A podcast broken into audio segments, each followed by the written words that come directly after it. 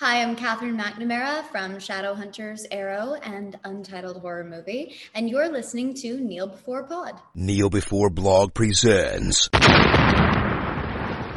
Kneel Before Pod.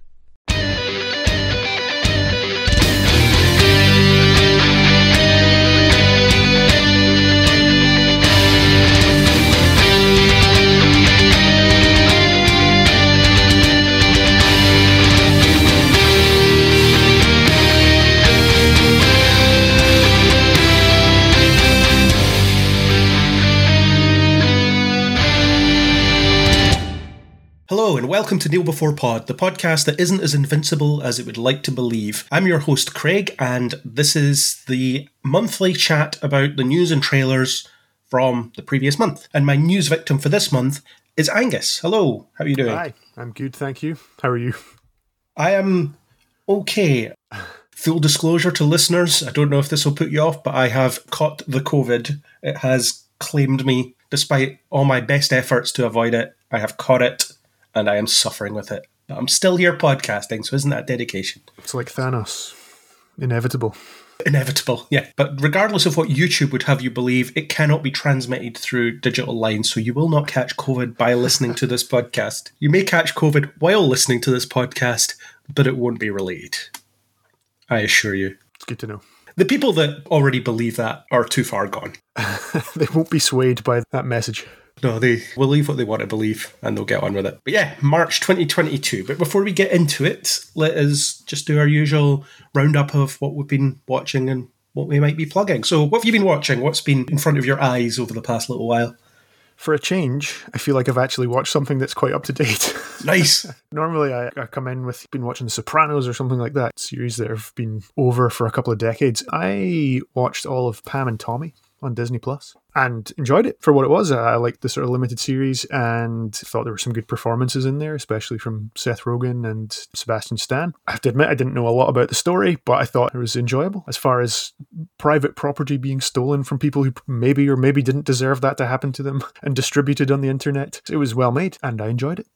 And then they made that series without asking the person who had their private property stolen and put on the internet. yeah, it's just life imitating art, imitating life, imitating art. We love Disney as in we watch a lot of their stuff, but they are evil. yeah, I haven't watched that, but I've heard mixed things about it. Although the people that I know of who have watched it and didn't like it used the reasons of the conception of the show, how it came into being, as in the lack of permission and things like that. So I don't know if that colours people's opinions in any way. I mean, if you don't like it, you don't like it, obviously, and right. I can't say because I haven't seen it. But there was certainly people latching on to that aspect of it I wasn't so aware of that side. I'd heard people mention it on a couple of pods that I listened to, and I thought, ah, oh, I might give it a watch. And did. Just enjoyed the actors in it, enjoyed the performances, like the style, you know, kind of early 90s. It was quite nostalgic for that sort of thing. I thought the portrayal of Tommy Lee was really good. You know, he's not a nice guy, but it was good. It was fun. And I feel good being able to report that I've watched something so recent. Well, Congratulations for being current for once. Yeah. you're possibly more current than I am, actually. All the stuff that I watch is stuff that people don't talk about. So you're probably doing better than I am in terms of being part of the discourse. Although, if you're not on Twitter or wherever talking about it, then you're not part of the discourse. You're just someone who's watched it. Lurking on Reddit is probably about as close as I get to the discourse. yeah, so you see other people talking about it and you think, hmm, yes, I agree with you. yeah. but I'm not going to comment. It's the way it goes. Anything else that you want to comment on? Something else that I've been watching that's quite current, mainly because Natalie was watching it and I got pulled into its orbit, is Love is Blind, a reality dating show. It's not really the kind of thing that we usually talk about on here, but because it's current, I feel like I need to brag about that as well, as that I've binged two seasons of that on Netflix. What's the premise of said reality show? The premise is a group of guys all live together, a group of girls all live together, and they date through a wall in pods so kind of one-on-one dates and getting to know each other without ever seeing each other. And the idea of the experiment is can people fall in love without ever seeing the person that they're talking to? That seems like an okay premise. I think it's probably been done several times elsewhere. At the end of it, for some reason, there's this pressure to propose and get married within two oh, weeks. Oh, maybe they just kind of bolted that on at the end to up the stakes. Maybe they're just desperate. Maybe they're feeling like they have fallen this much in love with somebody that they've only just met that some of them spoiler alert, do end up getting married, but most of them end up realizing no, it takes a lot longer to get to know someone. But yeah, it's typical kind of reality TV stuff, and the cliffhangers are there on Netflix to just they drop something at the end of an episode. You have to watch the next one to find out what happens. Fair enough. Doesn't sound like my cup of tea. I really hate reality TV. Yeah, I didn't think it would be, but again, because it's very recent, season two has just finished. I felt the need to be able to report that.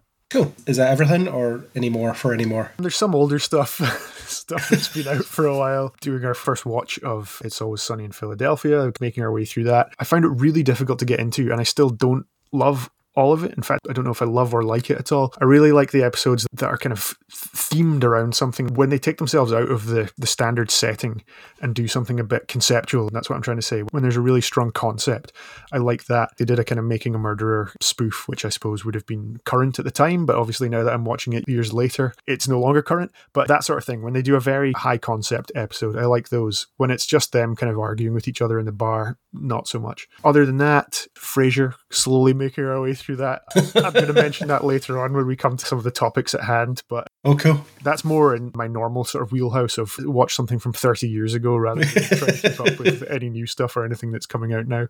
Yeah, just give up on the modern content. You're just never going to keep up to date, so don't worry about it. Exactly. Who knows where we'll get with that? We were kind of making our way through the X Files. That fell by the wayside. Maybe someday we'll pick it up again, and maybe the same thing will happen with Frasier. You know, we get into a bit of momentum with it, watch a few in a row, think, oh, we're, we're getting through this. And then I look and see however many seasons are left, and it's sort of 24 episodes. And think, oh, God, this is going to take forever. The thing with a sitcom, though, is you tend to find you blast through it quicker than you think because you can do basically three episodes in an hour. Yeah. So if you watch it for a couple of hours, you've done like a quarter of the season almost. Yeah, it's true. And I am really enjoying it, even though where we're at now is kind of mid 90s. It's obviously very dated in some ways, but I still find it really funny. I still laugh out loud at a lot of it. So enjoying that. And just at how hopeless they are, even though they're rich and Genius there- level that, intellect. yes, the sort of complaints that they've got, you cannot relate at all. and the thing with Frasier is, if before anybody goes to do something, they just double check the understanding of what it is they're about to go and do, you wouldn't have an episode. Yes. Before we leave the house, let's just discuss what we think is going to happen here. Such as all good sitcom writing. If people only talked about what was happening or explained things to each other, then 100% of the problems would be avoided. Yeah, for sure. Is that everything? That's it. I thought I would leave that really retro one as the last piece of an update. Sure. For me, I've not been watching, it's certainly on the TV side, anything remarkably different to what I normally watch. Superman and Lois, the second season, still really enjoying that. The Flash, I'm still watching it. It is okay at the moment. Actually, the last two episodes have been not too bad at the time of recording. By the time this comes out, there'll be one more episode that's out, so it could be atrocious. I don't know. But it's been okay by its standards, which probably means it's really bad by better show standards. It's grading on a curve at this point with The Flash. It's just run into the ground, pardon the pun, but it's getting another season. Those poor trapped writers are getting made to continue on for another year. But on the plus side, lots of people will keep their jobs for at least another year. So you have to applaud that at the very least. People will be employed for another year. Well, that's a positive. Yeah. On Star Trek front, I've been watching Discovery, which is now finished. Chris and I recorded a podcast about that that won't be out by the time you listen to this, but will be in the near future once I get the work done. Editing takes time, and I have COVID, so that's slowing me down. I'm just going to keep bringing it up just for the sympathy vote. Just every now and again, just You need to edit in like a kind of audience ah sound. no, no, stop giving me extra work. this podcast has been enough work as it is, which will become apparent as you continue listening to additional work for you to do. I've also been watching Picard, the second season, and it's been okay as well. The first episode was really good, the second episode was really bad. At the time of recording, they've aired two others that are set in the past or very near our present, which are kind of slow going. Yeah, it's been okay. It's been watchable in places. Not as bad as the first season, certainly. I continue to be less than enthusiastic about it for the most part. But I'll keep watching it because it's Star Trek and it's mm-hmm. Picard. Mm-hmm. I'm an easy mark for these sorts of things. Doesn't matter if I don't like it, I'll still keep watching it. yes, you're the perfect audience for as far Perfect audience. concerned. Yeah, the I have to see it to see if I can justifiably complain about it, which is something that may come up later on as well. Stay tuned, and you might Yeah, find stay out. tuned. On the film front, I saw Turning Red, the new Pixar thing that dropped on Disney Plus. I thought it was really good. It seems to be enjoying a bit of a controversy online somehow because people are complaining that it's about a teenage girl living in Toronto in the early 2000s and that's not relatable. You can imagine the types of people that are complaining about that part of it. That's got to be relatable to some people. There must have been quite a lot of teenage girls living in Toronto in the early 2000s. You would imagine it's not a small place. No. And presumably that experience would have been similar for maybe teenage girls living across North America, maybe even Europe. Who knows? But it's white men around our age that are complaining that it's not a film for them. Oh, guys, Largely. Come on, you're letting us down. And yes, when I watched it, I couldn't completely understand what she was going through, but I was happy to be taken along the ride and have it shown to me what she hmm. was going through. And the turning into a giant panda thing, it's an allegory for puberty. And they even directly mention her getting her first period and things, and they're not shy about it, which I think is really not brave, but very, I don't know what the correct word is. It's interesting because it's probably not the sort of thing that would have been in coming of age tales maybe a decade ago or even longer, or maybe up until now, as we're saying. You don't see it all that often, and yet it should be discussed. It's one of these things. So many other aspects of childhood or adolescence make their way into movies and TV. Why shouldn't we talk about perfectly normal bodily functions? There's a scene in it where she first turns into the giant panda and her mum is like, Oh, is this what's happening to you? Well, here's the pads, here's all the stuff you need. And it's like, Mom, no, you're embarrassing me. I'm also a giant panda hiding behind a shower curtain and I don't want you to see me. So you can easily see where they're drawing the parallel, but it works really well. And as a white male in his 30s, there was plenty in it for me as well in terms of finding things to enjoy. But I enjoy seeing these different perspectives. It doesn't put me off the fact that oh, I can't see myself in this film. Uh, yeah, I agree. I think it's it's good to be able to, to find things to relate to in it, and also be able to see things from a different perspective. Yeah, and I watched the Adam Project, the Netflix thing with Ryan Reynolds working with his younger self. It was okay in the same way that most Netflix films are okay, as in this needed a bit more work to become entirely watchable. It had an early 2000s quality to it, blockbuster wise, which you might think is a bit charming, but it's one of those you watch it at the cinema maybe back then and it washes over you, or you find it in a DVD bargain bin for like three quid and take it home because it's three quid. Why not? I'll give it a go. And then you watch it and think, yeah, that was mildly diverting for a couple hours. It was okay. Ryan Reynolds was really good in it. Zoe Saldana was in it for a little bit. Mark Ruffalo's there. It's got a great cast, and they clearly spent a lot of money on it, but it's really not the best. In terms of just blockbusters, it does have some interesting ideas about meeting your younger self and all those things. And it goes through the motions of what you would imagine that to be, but at the same time, some of it was quite interesting. Probably ticks enough boxes on Netflix subscribers' algorithms, so Yeah, expect more. I think it's one of those films that's been sitting in development hell for years, and Netflix just thought, yeah, we'll make this and spend far too much money on it. as always with Netflix films, they put, or not as always, but as often on Netflix films, they put a minimum amount of effort in and get something out of it, and then people can half watch it while scrolling on their phones or whatever, or at least I think that's the expectation for some of these. Hmm. At the cinema, before I was quarantined, I went to see Ambulance, which was okay. The Michael Bay, Jake Gyllenhaal thing, where hmm. Spends most of the film in an ambulance. It was tense at parts, but it felt like it was edited while they were driving at high speeds in a vehicle because the amount of shaky cam and stuff was just nauseating. There was some really off putting drone camera work as well, turning upside down and flying between buildings and things. What's going on, Michael Bay? What are you up to?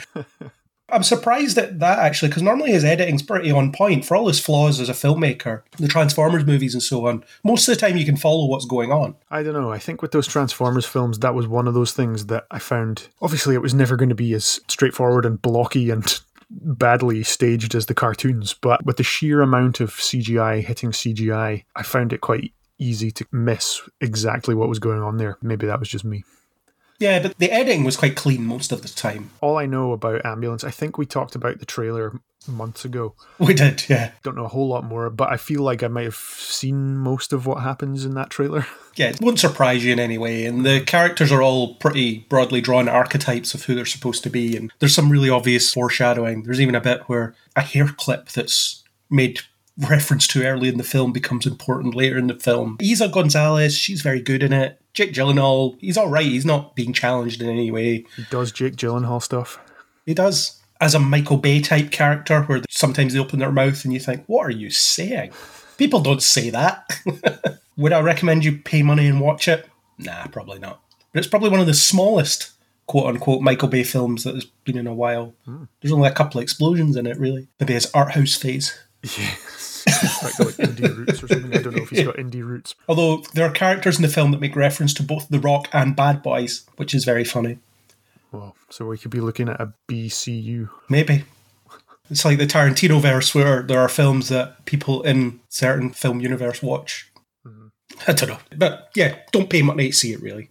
Wait till it inevitably drops on streaming in a few weeks. Okay, good advice. Well taken. So do you have anything to plug? Only my SoundCloud, which I believe usually appears in the show notes. That's gorilla ratio. Gorilla like the animal, ratio like the comparison of a number to another number. All one word. I wish I could announce that I've got new stuff up on there. I am working on something at the moment that may well have dropped by the time this podcast comes out. I've been working on it for a while though, so no promises. but it could be a hot new track to listen to up there um, once this is up. And if not, there might be by the next time Angus appears on our news podcast. You just never know. just keep checking. Just keep checking every time he reminds you. Yeah. Cool. My plugging is again the same stuff really. I've done a couple of interviews that are not edited by the time this is released. There's just no way that's going to happen. But I interviewed a writer slash actor who was in a film called Ash Grove that was at the Glasgow Film Festival. It's a science fiction film about when water becomes toxic to the human race. Although that's not what the film's about. The film's actually about the breakdown in a marriage that's happening while the end of the world's happening around them. It's one of those low budget sci fi things. Let's film in a contained location and have the suggestion of a catastrophic sci-fi event going on behind us. It's actually very good. It's very well done. So that interview's done. And related, he's in that film. I interviewed Shawn Doyle, who also was in Star Trek Discovery over the fourth season. Again, that won't be done by the time this is out, but it will be coming soon. Great chat with him. He talks about being on The Expanse, being on Star Trek, being on various things. Really cool guy. So that's what I've been doing. I'm Still appearing occasionally, or more than occasionally, over in the We Made This podcast network. I appeared on the fourth episode of Picard on the Make It So podcast, and I tend to crop up here and there whenever they need me. Nice. I just try to avoid having to do the editing, so I usually volunteer second to do something if I'm lucky enough. Tried and true strategy. Doesn't always work though, and I should probably edit that out in case someone listens to it and rumbles me. they all know that nobody likes editing. It's the worst part of this job. so that's about it for plugging for me. Usual stuff. You can find me everywhere, all in the show notes. Stay tuned for those interviews if you're interested in them. If not, then stay tuned anyway, because they'll appear on your feed. Let's move on to the trailers of March 2022. We will start with the Alex Garland movie that's coming out soon called Men. So, what did you think of this trailer? I think it looks interesting. I think it's got a creepy atmosphere. That's obviously what they're going for, and that is true of a lot of Alex Garland stuff. I have enjoyed Ex Machina and Devs. I like the cast. There's a guy in there. He's definitely one of those guys. He appears in lots of things. I haven't looked up his name. I should. Rory Kinnear, I think you probably mean. Yeah. I like him. I like things that he's been in. And yeah, couldn't tell exactly what, what this was about, but I enjoyed the atmosphere and I was drawn to it. So what did you think? Yeah, I think it looks interesting. Jessie Buckley is always really good in things she's in. We talked about the teaser last month, myself and Andrew, and it was even more vague than this, but it did the same job of giving you the suggestion of, oh, something's going on here and it's a bit Yeah. weird. Plus, the Alex Garland name gets my attention because I really liked Ex Machina. I've liked the stuff he's written and Annihilation as well. That was Yep. pretty good. Yep. So, on the basis of his name alone and who's in it, I'm going to give it a go. It does look really creepy. Rory Kinnear looks dead creepy as well. I like how he just keeps cropping up with these little suggestive statements. Yeah, I'm in the same boat. I think based on the name recognition and the Garland brand, I didn't like Annihilation as much, but based on those others that I mentioned, I would give this a go. yeah, Annihilation was kind of one of those Netflix movies, wasn't it? It was, yeah, there's something good in here, but needs a bit more work. But we'll see. Next trailer, we have Bullet Train. I love the look of this. It looks like a lot of fun. I like when Brad Pitt does films like this. It feels like it's rare for him to just go nuts in a bit of an action flick, which is weird. To look at him, you'd think this, yeah, this guy's an action hero. He's done tons of these, and he kind of has, but it also feels like he veers away from that quite often. Hmm. So it's it's always good fun to see him in something like this. It has that popular neon aesthetic that a lot of films lean into at this period of time. It's almost a cliche, but it's not quite at the cliche point yet, but it's fast approaching. Perhaps on a bullet train. that- It's that fast. I hope it stays confined mostly to the train because I like these claustrophobic settings and making good use of that and working within the confines of got a train with however many cars. We only have that as our set. That's what we can use. The title makes me think that it will be. You never know, but I, I agree. I, I would like to see it all within that confined environment. So yeah, I'm keen for this. I will definitely go see it. Yeah, I agree. I think it looks stylish. I agree. I like when you can tell that Brad Pitt's having fun in a role. I think in Once Upon a Time in Hollywood, he was not to the same extent as this, but that was the kind of thing where you just like to see him feeling himself in that. I wondered if this was based on anything. It gave me a feeling that it could be based on existing IP, but I have no idea if, if that's true or not. It just had that kind of we've got something to base this around. Do you know if that's the case? I don't, and I should have looked it up, but I didn't. cool. May well be. Considering 90% of films that you go see are based on some kind of material, it's a fair guess. Yeah, there's a good chance. As you said, I'm slightly wary. The trailer had all the usual beats. I don't know whether or not that's just because it's a trailer and we're so used to seeing that kind of dynamic. So I felt myself frowning slightly at some of those. But otherwise, I I enjoyed the look of it and I'm already adding the Staying Alive cover to my playlist. It's good that it's not a melancholy cover. That's refreshing, isn't it? seen that. That would definitely be ticking all the boxes. yeah. As we'll talk about another box ticking thing in a later trailer, but we're not there yet. The next thing we've got is not a trailer. It is a deleted scene that's been released in a film that's only been out a couple of weeks. Weird. But we have a deleted scene from The Batman. The secret's out. The Joker was introduced in the film, and there is a deleted scene that features more of the Joker. So, watching this scene, I'm glad it was cut. I didn't like having the Joker in the Batman so soon. Seems like it's a fine portrayal, but it's nothing massively new. I should have talked about the Batman on the I've been watching bit, but I didn't. But yes, I watched it. I thought it was okay. There is a podcast about it. It will be out by the time you listen to this. So go and listen to me, Aaron, and Isaac chat about the Batman. Also, there's my review. So, yes, go there for all the full unabridged thoughts.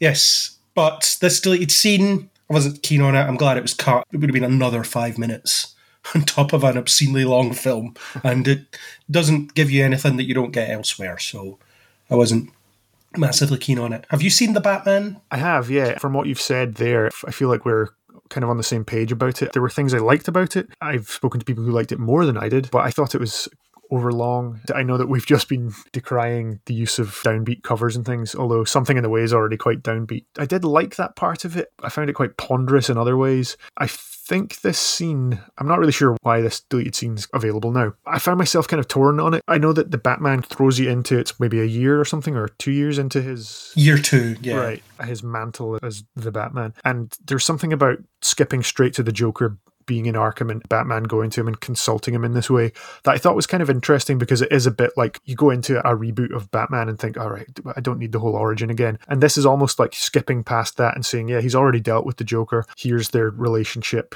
I was intrigued by that aspect of it but i'm definitely feeling the fatigue of yet another retelling of batman. So there you are. I'm on the fence. There's things i like about it. There's things i didn't like about it. A bit like how i felt about the film overall. Fair enough, yeah. This was going to be the year where we would have four different Batmen on screen at once. No, three. But the Flash has been delayed to next year, so it's only two. We're only going to get Michael Keaton and Batgirl in December, assuming that still comes out.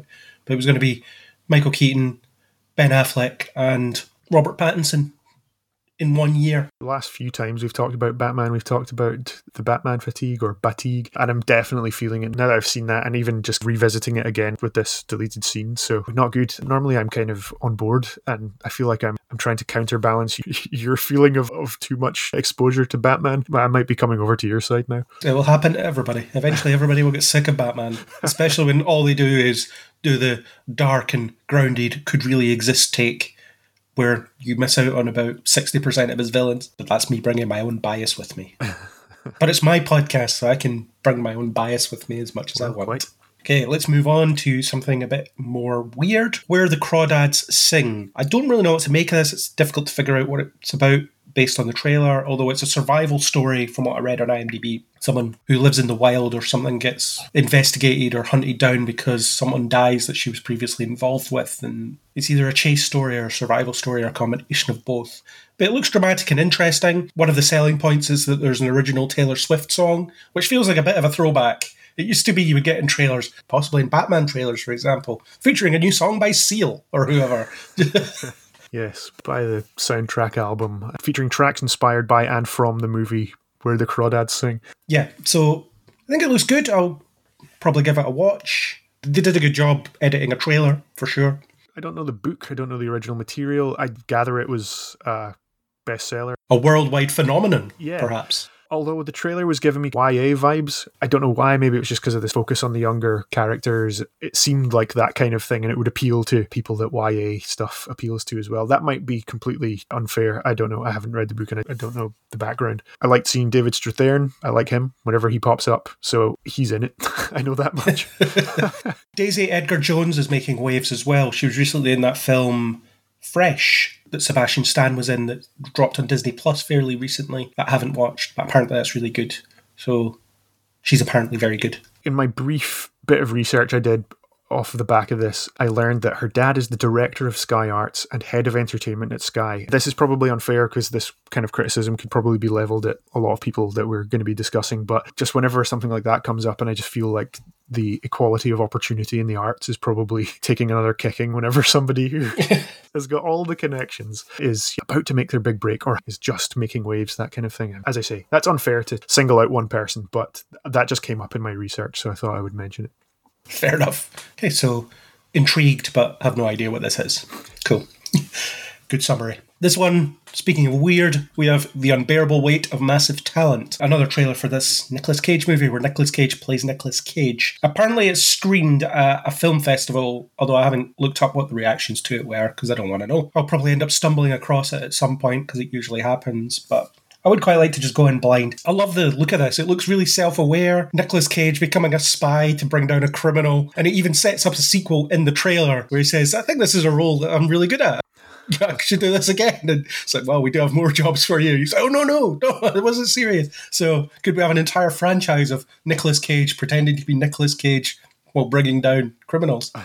I'd be up for that, to be honest. But I think this looks really fun. I really hope it's not one of those. It's fun in theory and it's fun as a two minute trailer, but when you're watching it for two hours, the novelty wears off. I really hope it's not that. But it's Nicolas Cage's version of JCVD, and that's a really good film. Yeah, we might have even been copying each other's homework here because I've got, I've got JCVD mentioned. He's going full Cage. He's embracing the meta. I completely agree with you. Where the trailer looks fun, my cynical side wants to find fault with this premise, but I found myself smiling and looking just having too much fun. Seeing this, yeah. So honestly, it looks like a lot of fun. I'm with you. I want it to be fun. I can see it possibly tipping the other way, and we've seen the best bits from the trailer. But if it's just an hour and a half of Nicolas Cage doing daft stuff and, and shouting and all the things that we love about him normally, this could be good. Yeah, I do love the self awareness though, because it's well known that he spends too much money on crap, isn't it? yeah, he sees the mannequin of himself or the whatever you'd call that and wants to buy it.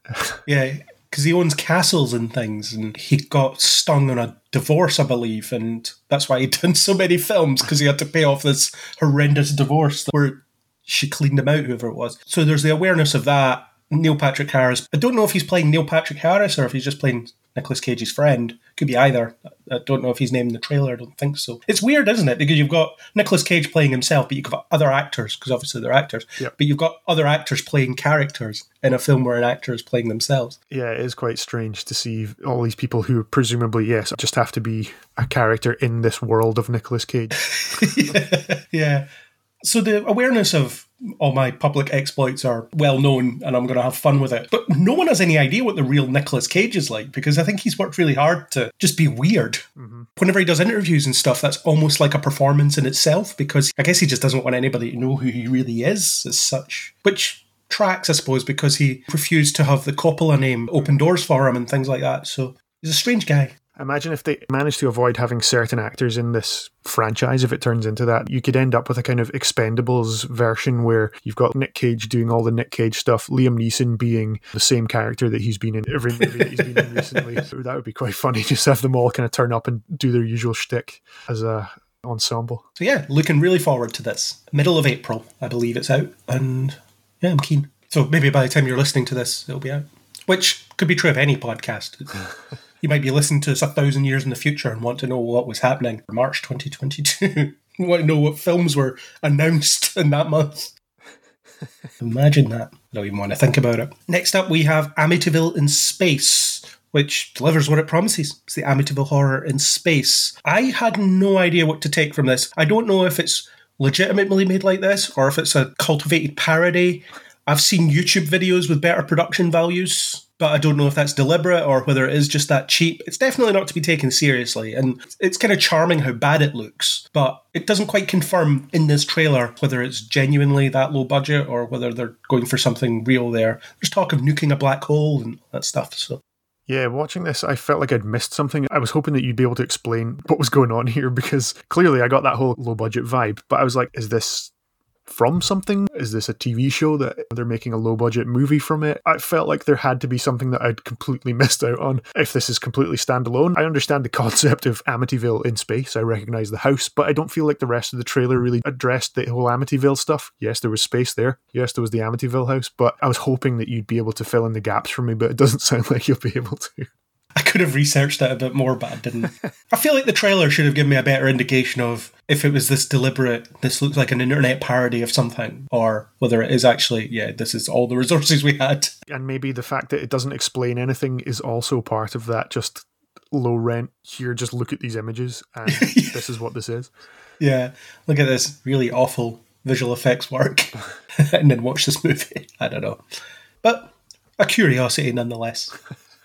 Next up is Eraser colon Reborn. There should be a golden rule in Hollywood. Don't remake Arnie movies without Arnie in them because it's just not going to work. This looks like the blandest, most generic action movie you could imagine. When you talked about ticking boxes, this ticks all of them. It looks like a Bourne clone about two decades late. Mm-hmm. This is how bad it looks. I'm just not enamored with any of it. This looks like there's lots of scenes of people sitting in rooms looking at screens, and then you get close ups of camera lenses tilting. And oh look, we've got facial recognition on this person, we're going to find them. And there is the line in the trailer that makes it unique, that you've just been erased, which doesn't sound as good when it comes out of Dominic Sherwood's mouth than it does out coming out of Arnie's mouth. Hmm. So what is this? Who is this for? Yeah, I completely agree. This doesn't look like anything special at all. Looks like action by numbers. And the YouTube comments echo that. I would encourage listeners to go and check out the trailer. Maybe not even watch the trailer, but you can just scroll down and see the, the panning it's getting down there. You've got to be the first person ever to encourage anybody to look at YouTube comments. I know, I know. The YouTube comments are usually not, uh, well, in this case, they're, they're definitely not a nice place, but when they agree with you, you can use them to back up an argument. You can, yeah. if you're really that desperate to Yeah, bolster know, your claims. Clutching at straws. So, yeah, I'm probably not going to watch this. Just watch the original. It's all right. It's probably not one of Arnie's best, actually. No, but it's still out there and still exists for you to go and enjoy. So do that instead of watching this. If I was having an all-day Arnie marathon, I don't think Eraser would be on it.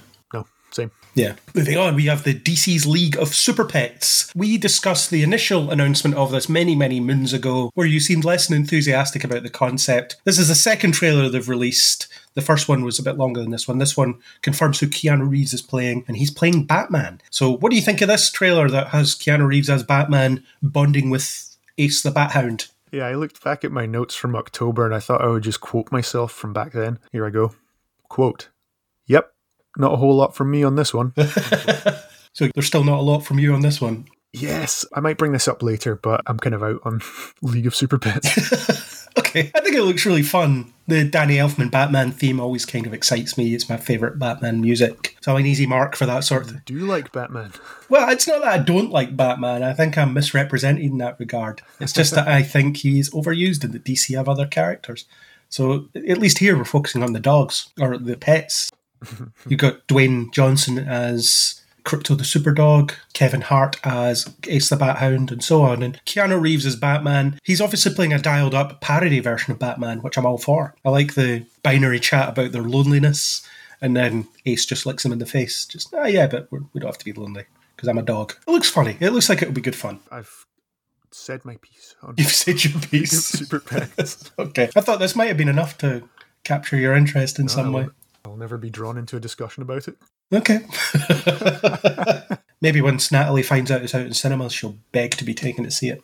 Maybe, maybe. We'll never know until it comes out later this year. I won't discuss it even then. I'll make sure to mention it to her.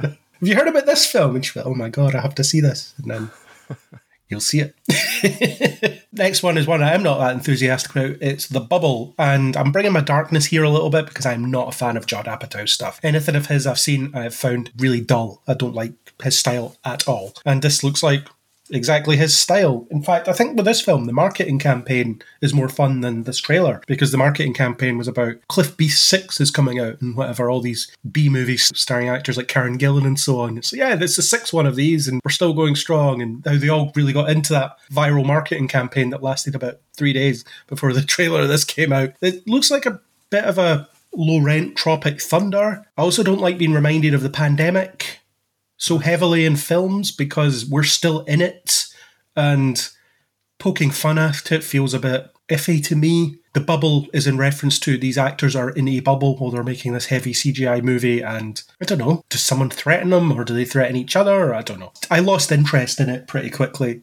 so I won't be watching this. Yeah, it's interesting you should say that. I was listening to a podcast or read an article recently about pandemic art. It was to do with is the pandemic over? Are we getting to the end of the pandemic? And how this commentator thought that don't write a COVID novel, don't make a COVID TV show, don't make a COVID film or pandemic film because, as you say, we're in it. It's too fresh, it's still happening. And I agree with that. It definitely made me think that watching this trailer, amongst other things. It looks like a great cast. I have to call out Iris Apatow because I made that point earlier about nepotism in the arts, but this is really not my humour at all. I like a lot of the people that are involved. I'm probably slightly easier on Judd Apatow than you are. By no means I'm a big fan, by no means a completionist when it comes to his stuff. But yeah, just watching this, yeah, I was thinking, not for me. Looking at Iris Apatow's IMDb page, she's been in seven things, and I think they're all Judd Apatow things. Yep. yeah, that about sums it up. Next trailer we've got is DMZ. This is something else I'm equally uninterested in. It's another post apocalypse. It looks like almost every other post apocalypse we've ever seen. It's murky, it's bleak, it's hopeless, it's whatever. This is based on a comic. It's most of them are, so that doesn't really differentiate it in any way. Rosario Dawson's usually good, fair enough, but I can't see me glomming onto this, can't see me watching this because I'm kind of sick of these. The world is ended and we all have to live in it and stuff's happening sort of scenarios because they are badly and boringly overused. Yes, agreed. I think it looks like a very f- familiar concept from screen and video games. I've seen this film, I've seen this TV show, I've played this video game. Watching it, I was thinking, well, I'll probably just stick to the episodes of Community that parody this sort of idea. I was getting it from the trailer, and it's better and funnier in parody, I think. I'll maybe give The Last of Us TV show a go when that finally comes out. You think that would be more of the same, or you think that the Last of Us brand, you'd be willing to give that a go? I'm willing to give that a go because the game's captured me in such a way, but it, it runs a risk of just being the same old kind of stuff. Yeah. Plus, video game adaptations aren't doing so well again at the moment. Apparently, the new Halo series is mixed. Mm. I've not seen it, and I'm probably not going to, No, I haven't. but I've heard mixed things about it. From people that like Halo. Yeah, I saw a middling review. Okay, next trailer Roar. Anthology stories about different aspects of womanhood on Apple TV Plus. There's different little shorts like kept on a shelf, taking husband back to the shop, that kind of stuff. It looks really bizarre and funny and interesting in terms of what it's going to explore. It does that really good science fiction thing of taking ideas that you can understand and then exaggerating them so that they build a world around them. There's almost a Twilight Zone esque quality to it. Ring that bell because we always say that about these kinds of anthology things. Imagine a world like our own, except with this change. That's hmm. what a lot of this is. So yeah, it's a Twilight Zone, Black Mirror aspect of it. It looks really good. The cast are great. It's got a lot of great people in it, and it could be a really interesting tongue in cheek, like I say, exploration of modern womanhood, I guess, which will probably have some white males in their 30s criticizing it on the internet for that reason. Thank you for that introduction. I didn't really get that this was an anthology from the trailer. I'm glad that you've explained that. It tells you, it says a series of short stories. Okay, well, I wasn't paying attention. but what I do like, I'd noticed that half this cast, they all appeared together in Glow, and I really loved Glow. it's the producers of Glow, it's people that brought you Glow. It tells you that in the trailer too. Actually did notice that part. I must have just blinked for a very long time when it moved on to the next. But I like all those actors that appear in Glow. I don't know if I was intrigued enough by what I saw in this trailer and by the fact that I'm loyal to those actors that this would make me want to seek it out. I don't have Apple TV Plus, and I don't know if there was just enough about me to get its hooks into me. Now that you've explained to me a sentence that I could have read for myself in the trailer, this is an. You've mentioned Black Mirror and Twilight Zones, that sort of thing. I'm a bit more interested, but I still don't think that there was enough in what I saw, what I managed to take in with my own eyes, to draw me in. Are you writing the tweet right now that says, why don't they make a TV show of anthologized shorts about what it's like being a man in the modern day? I've got it saved in my drafts. That's good. It's good, it's good that you're going to get that opinion out there. I think that opinion needs to be said. I don't think we're represented enough in this world. Indeed, I know. Gotta get that out there. But it could actually be an almost interesting counter to this, as in exaggerating, I guess, the privilege that comes with being white and male and of a certain age and possibly rich. You could do all that. You could do shorts based on that as well. I'm not coming up with it right now, but I feel as if there are things that are kind of addressing that, or there might be even things that we go on to discuss today. I'm sure that sort of thing is in the works where, yes, it's that kind of postmodern, we've had it too good for too long, let's expose this kind of thing. We'll see. We'll see what comes up later. The Boys, we have a teaser for that. It's a bit more of a showing of what the season's going to be about, kind of. Butcher's getting powers. That's an interesting development, considering how against powers he actually is. Although his opinion sort of evolved over time. I like the boys, even though everything is in place for me. I hate it because it is very dark and violent and so on. But I think it toes the line between being too dark and very hopeful. And I think the Annie character, Starlight, she helps provide that perspective. So when I'm watching it, because she's there and because she isn't as extreme as everybody else, I'm okay with it. And then the extreme stuff I can take or leave, but I don't think it's done as gratuitously as other shows of its ilk are. So I'm looking forward to this. I'm looking forward to seeing Jensen Ackles play this douchey, violent, amoral Captain America type. There's lots of dancing in the trailer, so Aaron will like it. I didn't ask him about it, but there is lots of dancing, so he's going to love this trailer. I'm surprised he hasn't watched Peacemaker yet, just for the opening credits with the dancing John Cena. I don't know if you've seen those opening credits. I haven't, but I'm always up for dancing John Cena. Look it up, it's quite something. anyway, back to the boys. The dancing is, yeah, it's dancing. And if you like that sort of thing, then great. And I'll be interested to see what the plot of season three is. I thought season two really dialed things up in really interesting ways. So I'm on board for this. Yeah, I love the boys. It's elicited in me the most reactions of any show or film that I've watched recently. I think it's been the most jaw dropping and legitimately funny program I've watched possibly ever, or if not that, a long time. I'd be there for this next season day one without having seen this trailer. The trailer is obviously good, but I'm already in. They're preaching to the choir basically with this one. And it kind of reminds me how far behind the rest of the offerings. You know, we've talked about some fairly mediocre trailers or trailers for what we anticipate to be fairly mediocre films or TV. And it kind of highlights to me how far behind the rest of those fall when I think, oh yeah, the boys is so good, so good. And that's entertainment to me, is having those kind of reactions and eliciting those emotions in me. And when I watch other stuff and I think, oh, this just isn't the boys. Well, maybe we should definitely podcast on the upcoming season of the boys then. Hmm. Because we haven't done it before. We tried, but then there was issues that got in the way, technical issues and so on. But we should podcast at the end of the next season. It could be fun. If you're passionate about it, then probably worth doing. Yeah, that sounds good. Okay, next trailer we have Lightyear, another teaser for that. This one was dropped at the Oscars, which was last night as of the day of recording, and I'm not going to talk about anything else that happened at the Oscars because not relevant. but this was dropped during an ad break or something, so we've got another teaser for it. It's more of the same of what we've seen before. I think this is the third teaser, and it's also the third teaser to use that David Bowie song, Starman. Can we do a space movie without that song? That'd be great.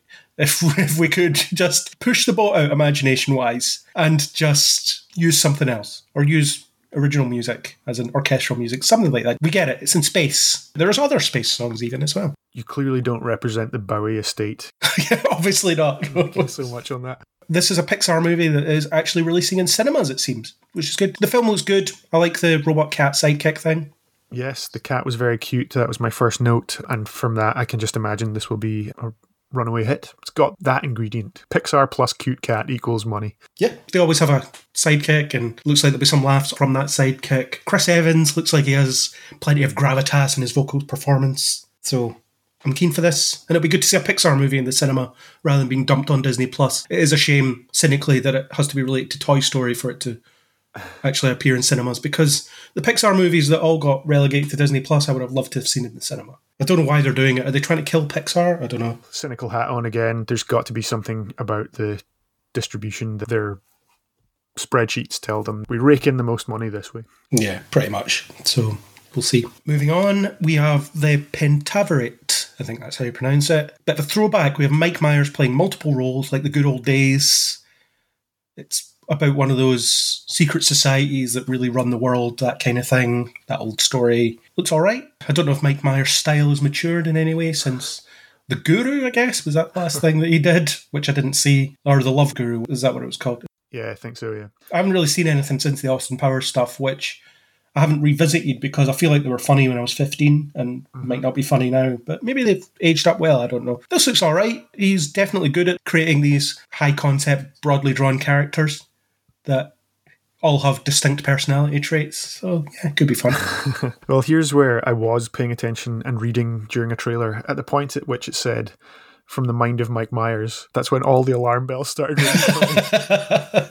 I feel bad because, yes, I'm in the same boat as you. I enjoyed the Austin Powers movies when I feel like I was the right age to enjoy them. If I was getting my first exposure to them now, would I think it was all just puerile nonsense? Possibly. You know, I still think there's room for puerile nonsense, but this trailer, no, not for me. I think, yes, I'm probably out on Mike Myers, which is a real shame because he's done so many good things. Maybe I have just aged out of it. maybe. Did you find anything in this trailer in any way gripping? There isn't really a lot of it, actually. From the moment that Ken Jeong breaks in to the opening monologue or whatever, I just thought, no, this is not for me.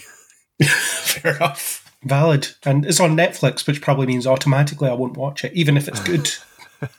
You won't be drawn in by the splash page or whatever they, No. however they launch it. The running gag on this is I talk about Netflix trailers and then just never watch them. well, the Adam Project I watched for some reason, and Tick Tick Boom because I was really interested in watching it. But that's two out of however many of these things we've talked about over the, the months. So yeah, Netflix originals aren't my kind of thing most of the time, and this will probably be no different. Next trailer, I imagine we're going to get a decent amount of chat out of this. Kenobi. So I'm going to let you start. What did you think of this trailer? And what do you think of the idea of the show and what this trailer gives you as the concept of this show? Or it's Obi Wan Kenobi, sorry, it's not called Kenobi, it's called Obi Wan Kenobi. I want to like this. I like Ewan McGregor as Obi Wan. I want this show to be a success. I know that you're kind of out on The Mandalorian, possibly also Book of Boba Fett. I've watched all of The Mandalorian. I've only watched a couple of episodes of Boba Fett and, and thought that it was too much of the same. I'm concerned about yet more tattooing around with, with Obi-Wan. How much more of this can we do? I'll probably give it more of a fair shake because he's in it and because I'm more interested in that character. This commentary on this about the rewrites, I just don't know where they can go. We know the beginning and end, where this series can possibly go. We know exactly where he comes in. We see where he picks up in Star Wars. Again, I'm skeptical about exactly what we can get out of this other than just spending some more time with him. But how far, how wide those adventures can possibly take us, I'm not sure. But I will have to give it a chance because I want it to do well. I've got concerns about this. I think the trailer looks good, don't get me wrong, and it'll be interesting to see Ewan McGregor get to play a version of Obi Wan with, in theory, decent writing. He's never been able to do that before, so Right. it'd be good for him to have some material that he can actually dig into properly rather than just spouting awful dialogue that people don't actually say. But again, the writing might be awful in a different way, so we don't know. I have concerns about the fact that it's a galaxy hopping adventure because I know it's not been explicitly stated in canon, and perhaps a conversation I'll have with Chris about some other revival of a character that's famous in another Star franchise talks about the squishiness of canon or the assumptions that people make on canon. But it seems to be fairly well established that Obi Wan went to Tatooine and then didn't leave until the Death Star adventure, which obviously isn't the case here. He's off doing something, so he decides that, yeah, Luke will be all right for a few weeks. I'm going to leave for a bit. It seems that people find him, the Inquisitors track him down on Tatooine and so on, and the Grand Inquisitor in this looks hilarious. Nothing like he did in the animated show, and in Revenge of the Sith, there was actually another member of that race, and it looks like the Grand Inquisitor looks in the animated show. So you can do it in live action, you just chose not to, and the thing you came up with made it look like awful cosplay, to be honest. But that's a separate issue, I suppose. But yeah, it's the secret duel with Darth Vader when A New Hope heavily suggests that they didn't meet between their big lava fight and their relatively boring duel in A New Hope. There's the famous line Vader says, I sense something, something I've not felt since. And then he walks off, and it's Season two of Kenobi. since last month. And even Tarkin's going on about Obi Wan, that old guy, he'd be dead by now. It's like, you're older than he is. Apparently. It's one of those things. If it's good, it'll be good, and then people will push aside any issues they have canonically with it. But reading about, as you normally find out in Lucasfilm properties, the rewrites. For example, Kathleen Kennedy getting the scripts rewritten because she wants them to be more hopeful and uplifting. Apparently, the original run of scripts were too similar to The Mandalorian which makes me worry about any upcoming Star Wars content because are they all just going to be that tone of The Mandalorian that I don't like? Mm-hmm. Or are they going to hastily change them at the last minute because they realize they're writing everything as if it was The Mandalorian? Yeah, possibly because they experienced success with The Mandalorian and think, more of that, please. And normally, when these rewrites come in at the last minute, i.e., solo, the end result you get is not good.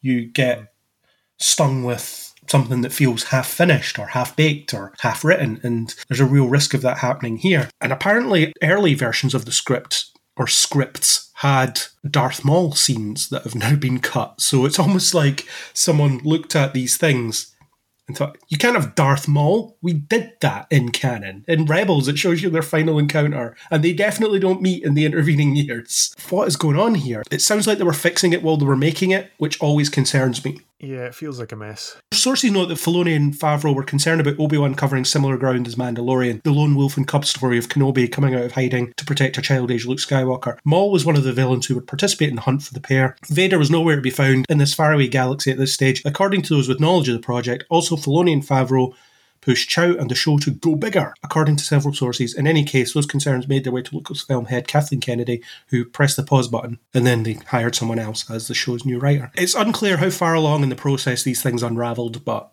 it definitely happened. So that worries me. I wonder if we'll watch it and it will feel like it's been patched together from several different versions of itself. Because that so often happens with Star Wars now. Yeah, possibly. And then I may be out on it quite early. do you think you would give the whole thing a go, or do you think you'd be not feeling it by episode two and just bin it? Or do you think Ewan would keep you on board for the full run? I feel like McGregor is probably enough, and his portrayal of the character is probably enough to keep me hoping if an episode goes by and I think I didn't really like that, probably try and stick with it. You're more well versed at that sort of thing, at seeing something through even if you don't like it. Except the Mandalorian. yeah, well, I I watched all of it, enjoyed it well enough. There were episodes I found more boring than others. Some of it I didn't really like all that much, but with Boba Fett, I was over it quite quickly. I didn't finish watching it. And now, after reading other people's opinions on it, I thought, I don't need that. I hope it doesn't happen because, as I say, I like the character. I think he's very integral to the whole saga. And it would be a shame if that all came apart because of this.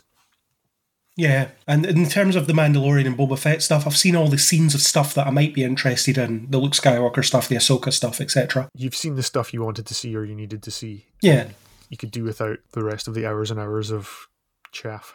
Yeah, the stuff that I'm not interested in. But yeah. it's like I keep saying, not everything in every franchise that I like has to be for me. It's okay that there's things that I don't like, but if they keep making everything in that franchise exactly the same, then what's the point? So Obi Wan should feel different. And the idea of someone who's lost hope and blames himself for everything because, let's face it, kind of his fault in large ways. I think it'd be interesting if it does explore his failures as a teacher and things like that, if he re examines the decisions he made, such as maybe I should have just stabbed Anakin through the head. or saved him, right? What if he'd done that?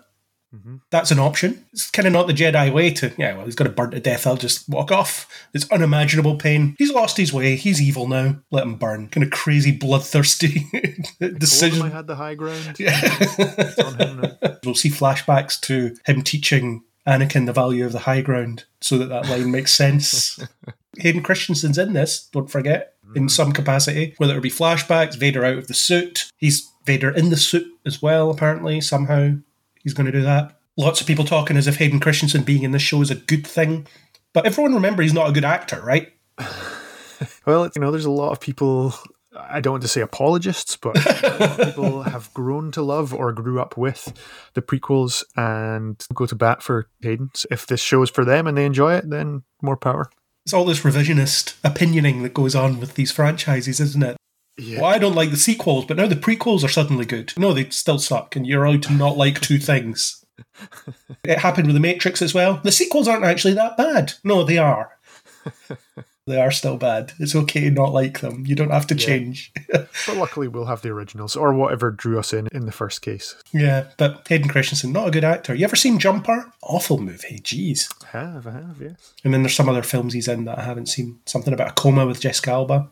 Awake, maybe. Seen that as well, yeah. Yeah, I haven't seen that. news. Little Italy with Emma Roberts, which I've also I not haven't seen. seen it, but I have listened to the How Did This Get Made episode about it, and it sounds hilarious. It's a little Italy in Canada, apparently, so it's not even the one you would think of. Whatever, I suppose.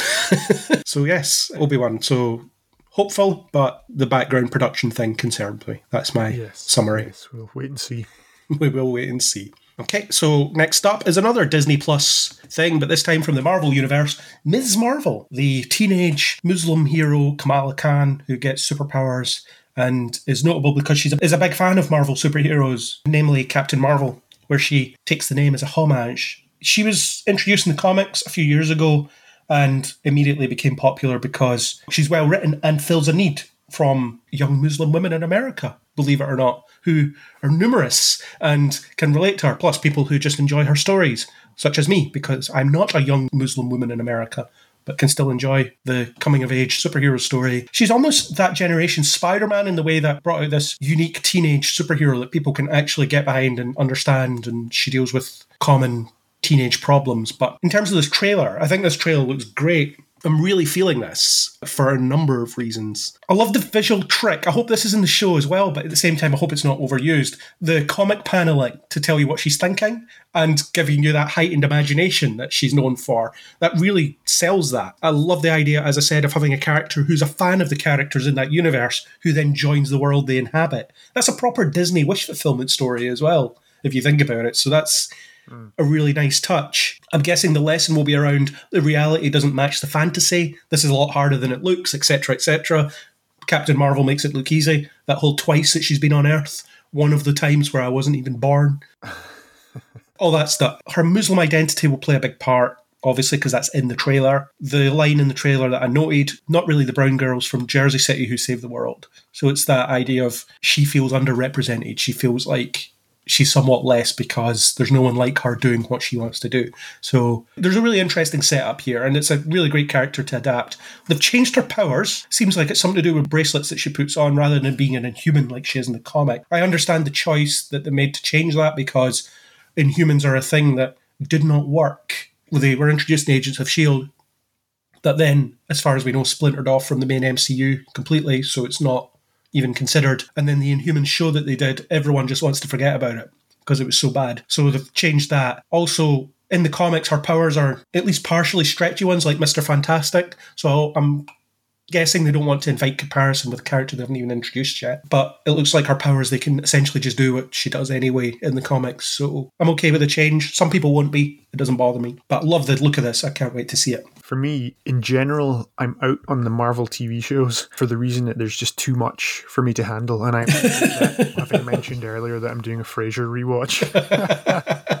Take that as you will. I like that they're diversifying and that there's all kinds of representation in here. I love that. And I think if the MCU is going to be the omnipresent future of cinema and TV, then it should be for everyone. Everyone should have someone that they can say is their favorite or say represents them. I don't know the character, so I have no real weight into it in the same way that you've just described. I have no idea whether or not this will be successful, but Marvel makes all the money. They know what they're doing. I just talk about it on the internet, so I have to assume that they know. They're onto a good thing.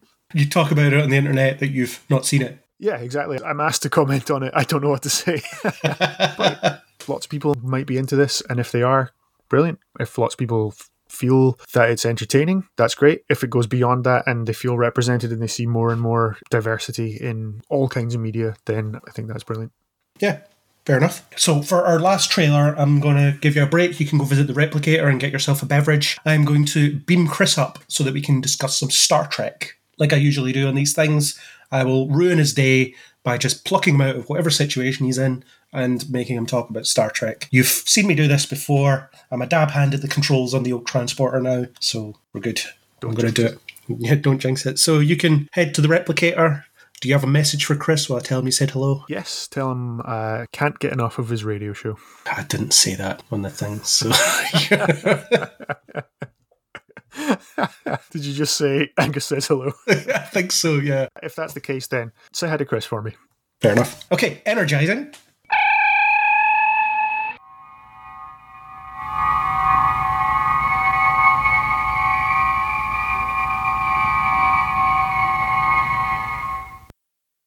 Chris, I need you to come back, Captain. Nah, I'm all right, thanks. Well, you're already here, so you don't really have much choice in the matter. Once again, I have a keen transporter lock on you and can always just beam you up whenever I need to. I was just minding my own business, riding my horse through the snow like you do, and here I am again. Yeah, with loads of wind turbine things. Very sustainable future, very windy, snowy wilderness, and they're making great use of that wind. So that's good. I'm glad to see they've solved the climate crisis in the future. Or maybe they haven't, and that's why it's really cold. That's true. Well, they've definitely reversed global warming at least. Well, the snow. Yeah. But not climate change. But anyway, I've beamed you in to talk about the trailer, really tiny teaser, really, for the upcoming Star Trek Strange New Worlds, the, I guess, preamble voyages of the USS Enterprise under the tutelage of Captain Pike with his crew, number one, Spock, etc. What did you think of the teaser? It's very short, it's a minute and a half, and it doesn't really show you much. It's mostly a collection of visual images, but it gives you some sense of wonder, maybe. Yeah, uh, I thought it was a nice little tease, to be honest. It hints at a couple of things that I may or may not like, but overall, I thought it was a good teaser. It's very short, there's not tons to go on in there. It doesn't really tell you what the overarching story is. It tells you there's something that they need Christopher Pike back for. Spock is kind of lingering, looking out the window, and the Enterprise is going to go and do stuff. And here's some city shots and landscape shots and Pike on a horse. And a big cloud. There's a big stormy space cloud. And a cloud. A scary ass looking cloud, yeah. Big death cloud of death and lightningness that, yeah, is like consuming a planet. So yeah, I think the teaser is fine. It visually looks cool and it's great to see some of these characters back and these new ones that we'll hopefully get some more insight into. I do have my concerns about it, i.e. the Pike is off secluded looking upset about something and has to be convinced to come back into the fold, ordered to come back into the fold, whatever it is. It's a bit of a retread of familiar ideas that they used in Picard and so on. Obviously, it will be due to Pike learning about his future, and that probably upsets him a bit because learning that you're going to be in a chair and you can only beep once or twice to communicate, it's a bit of a a bit of a blow, probably, to the old mental health. But mm-hmm. at the same time, I thought they'd essentially resolved that. I thought Pike, in that moment, just decided you know what? It could always happen to me. I knew the risks when I became a Starfleet officer. Got to just take the rough with the smooth. We'll get on with it. And I was kind of hoping we'd hit the ground running with this show, as in it's Pike, it's Spock, it's the Enterprise, they're off doing stuff. But it feels like we'll be wasting an episode with Pike being upset and riding a horse through the snowy wilderness before he gets convinced to come back. And I'm also concerned about why it's him that has to come back, which suggests to me maybe some other big universe threatening plot is afoot. Because otherwise, you could just get some other captain, right? Yeah, we kind of had a chat about this off air. It does worry me a little bit that that's going to be the thing. Every time I've spoke about this show coming up, I've been kind of hoping it's going to be more of an episodic Star Trek program, maybe with a bit of an arc running through it, but way more episodic. And this teases a big cloud of fiery death and different bits like that that make you think, oh no, that's not going to be like a this is the thing now for the rest of the season arc. You're hoping maybe it's we need you to come back because we've got no one else that we're going to trust with this big exploration mission. You're one of the best captains that we've got. Let's go off and do this. Or this one little mission requires you specifically, and once he gets his foot in the door, he doesn't want to leave again. That's what I'm kind of hoping is that they're only showing us stuff from an early episode. So it's come back, deal with this little thing, and then Pike's like, Do you know what? I miss this. Give me my five year mission or give me my exploration mission and I'll stay. And then he stays. Yeah, the cloud could just be this is some weird anomaly that we've just happened upon. So hmm. it doesn't necessarily have to be foretelling an apocalyptic situation. I think it might just be one of the things they encounter. But the fact that he needs to come back and nobody else, he can't just be allowed to have his isolationist sabbatical that he seems to be on, suggests to me that there's something bigger going on. And I'm kind of fed up of something bigger going on all the time. So who knows? But admittedly, not seen the show yet.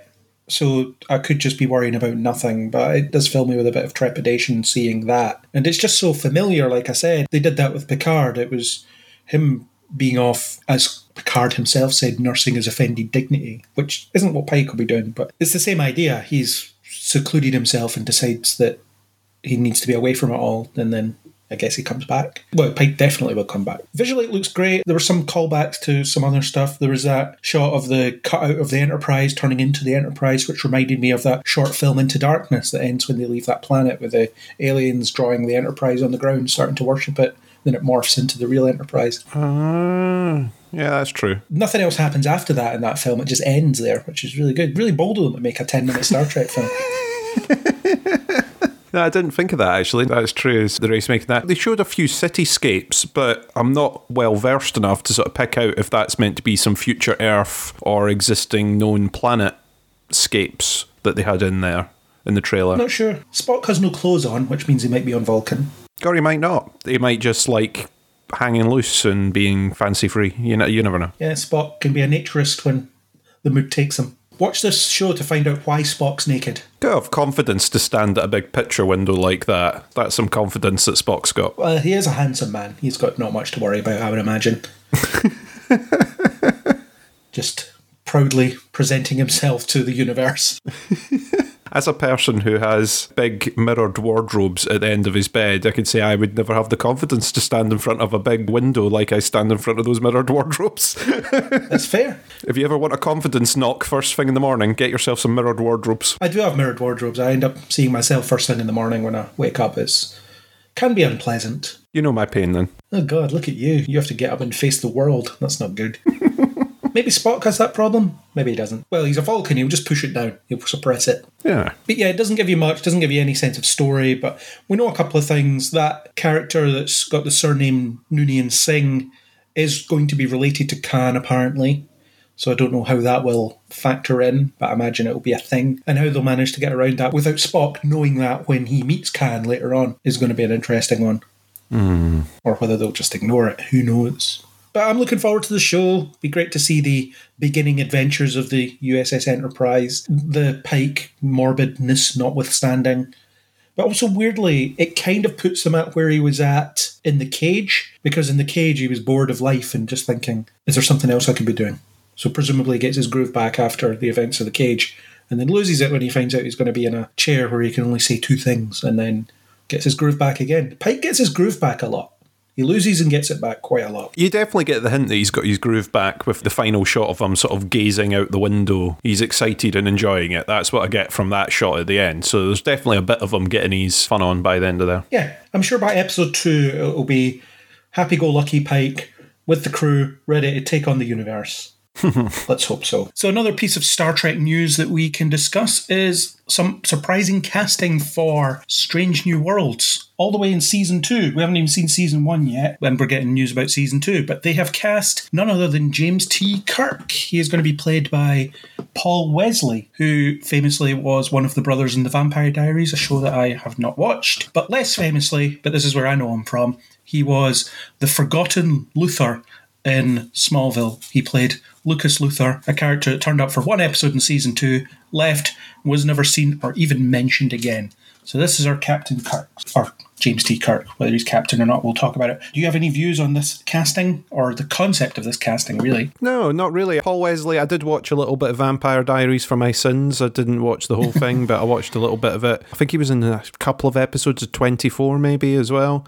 I've seen him pop up in a couple of things. He seems like an all right choice for a bit of casting. I don't really have many issues with the choice. I was hoping a little bit for Strange New Worlds to be more focused on Pike's era Enterprise, and the fact that they already seem to be jumping to Kirk doesn't fill me with confidence in that a bit, but it'll be interesting to see what they actually do. Yeah, it seems a bit premature to cast Kirk for season two. We don't know what season two will be, to be fair. It could be that there's a massive time jump and we're going to head to the point where Pike relinquishes command in favour of Kirk. The set photos that leaked and then there was the official photo they released showed him in a uniform with captain stripes. So it suggests he's Captain Kirk, which has caused some people to use words like destroying canon or ignoring canon and things like that. And because I'm a pain in the arse like that, I decided to do some research into what is actually canonical because it's assumed that Kirk took command of the Enterprise on a given year from Pike but at no point was it ever said on screen that that happened.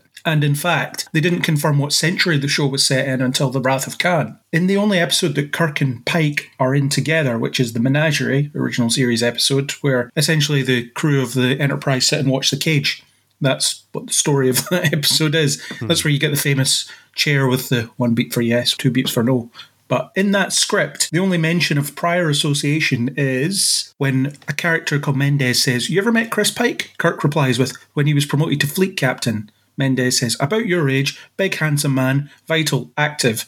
Kirk says, I took over the Enterprise from him. Spock served with him for several years. Spock then says, 11 years, 4 months, 5 days. That's it. That is literally all the history that we have concerning these two characters. We don't have anything else. I think everything else has been extrapolated from non canon novels that people just took as canon and they decided, and there was maybe an on screen graphic somewhere. Give me Captain Kirk's service record or show me the record of the Enterprise or whatever, and it's maybe on there, but it's well documented that people writing those things just wrote any old guff because it was the 80s or whatever, and we're not expected to pause it and read it because we can't because it's the 80s. The era of HD screen grabs weren't a thing, so you don't really need to worry about what those things say necessarily. But it's not a breach of canon. There's quite a lot to play with in there. And I feel like as soon as they cast Spock, it was inevitable that we are going to get Kirk at some point. Yeah, I agree with you. It was kind of inevitable that Kirk was going to turn up at some point. Like you say, the fact that he's in the captain's stripes is a little bit worrying. I don't know. They could be playing with us a little bit where it could be maybe holodeck kind of stuff, maybe. I don't know. They might be toying a little bit with the fans. I don't know. Or it could just straight be that, yeah, they're doing Captain Kirk in season two at some point for whatever reasons. Like you say, the fact that people are maybe getting themselves tied knots a little bit about whether it's ruining canon. I sort of said this off air to you is that I don't mind that as much. I'm never that possessive over it. If it's something that's been off screen, if it's something in a bit of novelization that hasn't been picked up for a while, I don't think it breaks that much. We've seen so many tweaks, I don't worry about it that much. And I can imagine how much more hate there would have been if Discovery had been, oh, we're rebooting and we're setting it in a completely different timeline. This is a new strand. This is new canon that we're building because folk would have just absolutely lost their minds. So I don't think you can have one without the other. You've got to give them a little bit of leeway in here. As much as I can be very picky at some points, I'm willing to give them this. My concern is more over the story. And it's one of those ones where you're like, do I wish I didn't know this going into season one of the show? Do I really want to be watching episode one of this and going, oh, well, Pike's not going to be captain in a season. They're going to replace him soon. Do I want to know that? Probably not. Sometimes it's best not to see these things, but it's impossible now with the internet and all that sort of stuff. Maybe they can't convince Pike to come back to work in the second season, so they asked Kirk instead. Pike suddenly realised, I'm not getting paid for this. Why am I bothering? To do anything. Yeah, I'm enjoying my time on my horse. I don't want to be back there. Hire that new guy. What was his name? Kirk. Get him in. yeah, he seems promising. And the thing is, the canon of the original series is in some cases quite squishy. There's some of it that's fairly well held, but there's aspects of it that can and have been ignored over the years. They don't really bother too much about certain aspects of it. And there's canon discrepancies all over the place. I don't think this is a canon discrepancy at all, especially when we don't know what the story is. Like you say, I don't think this is coming up as a glaring canon issue and until we actually see even the first season of the show, I think it's really premature to start going, oh, this is them ruining everything. yeah. They're destroying it. They're going to overwrite the original series. They're going to tape over the whole thing. No, that's not what they're doing. We don't know what they're doing yet. And it could be that he's in a couple of episodes. And that's the last ones. Yeah, it's the last two. And he's blink and you miss it in the show. And like I say, we've been played around before where set photos leak of people in particular uniforms or outfits or whatever, and it's like, oh, that was a holodeck thing, or that was a simulation, or that was a dream sequence, or a fantasy sequence, or anything like that. We've not had it 100% confirmed, I don't think, unless I'm missing some more articles, which wouldn't surprise me. But yeah, overall, I don't have issues with this. I think Paul Wesley's an alright actor. I think if the material's good, then the show will be good. Yeah, and then the people going on as if this is a massive betrayal of canon are talking as if Star Trek is this great bastion of interconnected consistency, which it just isn't. I mean, if you look at First Contact, they can't even keep it right how many decks the Enterprise has in the same film. At one point, Picard says that the ship has 24 decks, and then later on, someone says the Borg control decks 26 up to 11. so two decks have appeared in the last half hour somehow that we didn't know about. Maybe Picard just doesn't know his own ship. So I don't know, I've never been down there. I don't know how many decks this has. I don't need to know. I'm always up here where it's safe. Picard doesn't see the lower decks. No, he doesn't. Although he should because it's a good show.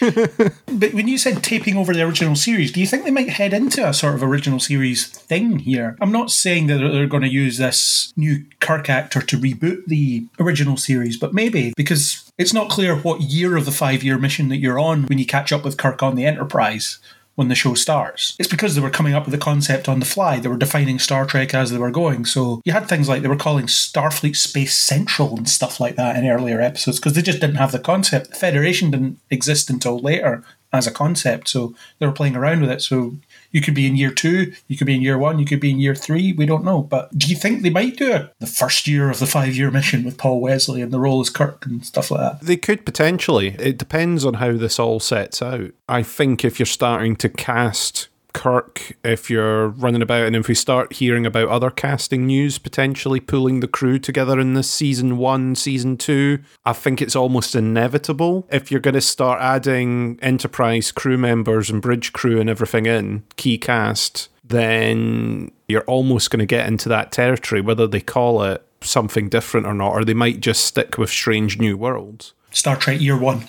Yeah, they might not call it that. They might just use Strange New Worlds as the launch pad for that. Maybe. I don't necessarily think that would be a bad thing. I don't think it would be awful, but it's always dangerous when you start playing with established characters and things because as much as you say we don't see it on screen for those first couple of years, we don't know exactly how far into the five year mission they are. People have got a lot of head canon in Star Trek, and it'll be very difficult for the writers to put stuff in. And I think if people start rallying against that, considering the fact people are getting annoyed before the show is even aired, Give us new characters. That's Yeah. allowed. You can do that. there's other ships in Starfleet apparently. There's a whole Apparently. fleet. There's other planets. There's other species. There's other races. It's There's called Starfleet, not Star One Ship with those seven people that you like. Star One ship, the captain, and the bridge crew. It's not that, yeah. There's more out there. There's strange new worlds. There's other options that they could do. It seems that they are going down a particular path, though. You don't start casting Kirk if you don't have forward plans like Yeah, if you're not planning to use them later, yeah, it seems like a really random thing to do to sign Paul Wesley on and go, oh, yeah, you're going to appear as two episodes just in case we fancy doing something later, but no long term deal signed for you, Paul. You're in for a couple of episodes and done. We could have got anyone. We could have shot you from behind, but instead we've hired you for these two episodes. Yeah, the thing is, they don't even have to encroach on the five year mission. Obviously, Pike has a built in end point, which we know about, but there's no reason that you couldn't jump ahead a few years and chronicle what happened after the five year mission with Paul Wesley's Kirk. Yeah, you could fast forward, definitely. Those years between the third season of the original series and the motion picture, that's quite fertile ground with basically nothing known about what went on, other than at some point Kirk gets promoted to Admiral. That's all you really know. That's like your show end point, isn't it? Yeah. That's almost like it's season finale time. He gets to be Admiral. he gets to be admiral and then instantly hates it.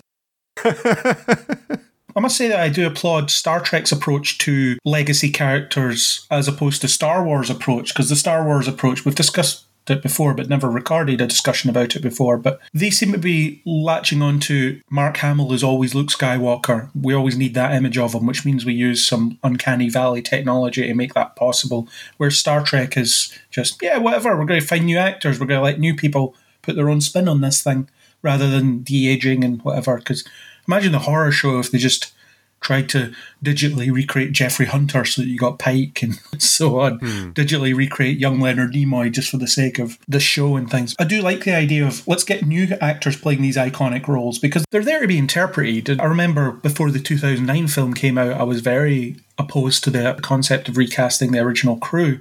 But when it actually happened, I liked it. And now I'm really open to the idea of, yeah, give us a new Kirk, give us a new Spock, give us a new whoever, because it can be interesting. Oh yeah, totally. I do agree with you. I don't know if Star Wars's approach is more because they're planning to use the characters very lightly. We're not basing a series around this character. So we'll do a bit of digital de aging in this case because it's a cameo role essentially rather than we are featuring this character on a weekly basis. We're going to have to CGI this up every single episode. I think that would probably be more difficult to justify than what Star Wars has done with its legacy characters. I don't have an issue with them recasting per se. Like we said, my only bit is that there are other ships in Starfleet, there are other things that you can explore. So there's a little bit of that of why go over the same ground again or the same crew dynamics. But then it's brand recognition, it's things like that where people feel more connected to that. Whereas if you establish a new crew, there's a certain amount of fast forwarding that you can do with an established crew that you can't do if you're establishing new characters because people already know certain backstories or certain facts about those characters. So you can kind of skip a little bit of the preamble of, oh, it's this person. They're really smart and know how to speak multiple languages and are capable on the bridge, or it's this person's new and isn't very used to being in space and doesn't like the job that they do or got roped into it by another admiral or something. You've got to do a lot of establishing. I think Lower Decks did it very well with their characters. I think Discovery did it to an extent with some of their characters very well, but this gives them a little chance to do a bit of a fast forward, and maybe that's one of the reasons that they're going with legacy characters. You say that, but remember, not every person watching this show is going to be like you or I that know these characters well oh. There's going to be new viewers, so you do need to establish who they are for those viewers. So it is effectively creating a new character, but it's also a new character that chunk of your audience already know. And it's not like yeah. it was in 2009 where this is a new version of that character, so we can build them from the ground up. It's no, this is the guy you know at a different point in the timeline from when you were watching them. So it's a difficult one. Yeah, I think you're going to get a lot of, well, Kirk wouldn't do that. Yeah. Well, maybe he would at this point in his life. You don't know. People change. But I mean, this is the same lot that have given Spock a secret sister who got warped into the future. And a Spock who just helped save the universe before he just went back to his normal day job, assuming mundane day job. And then he went back and chilled. Yeah. okay, so do you have anything else on Kirk casting, or can you and your horse get out of my poop covered transporter room? I think that's it. Beam me back into the snowy wilderness with my horse. I will do. My lovely horse. Yeah, I shouldn't have beamed up the horse. It is pooped everywhere. The transporter room is a mess. Just beam down the poop. I don't know if the transporters are that good. It's not on the pad. it pooped everywhere except the pad, as animals are wont to do. My poor transporter room. Say hi to Angus for me. I will, and I'm sure he'll say hi to you. Please uh, step on the pad that is free of poop and take your horse with you. Come on, Dobbin. I've never beamed a horse down intentionally before, so let's try this energizing.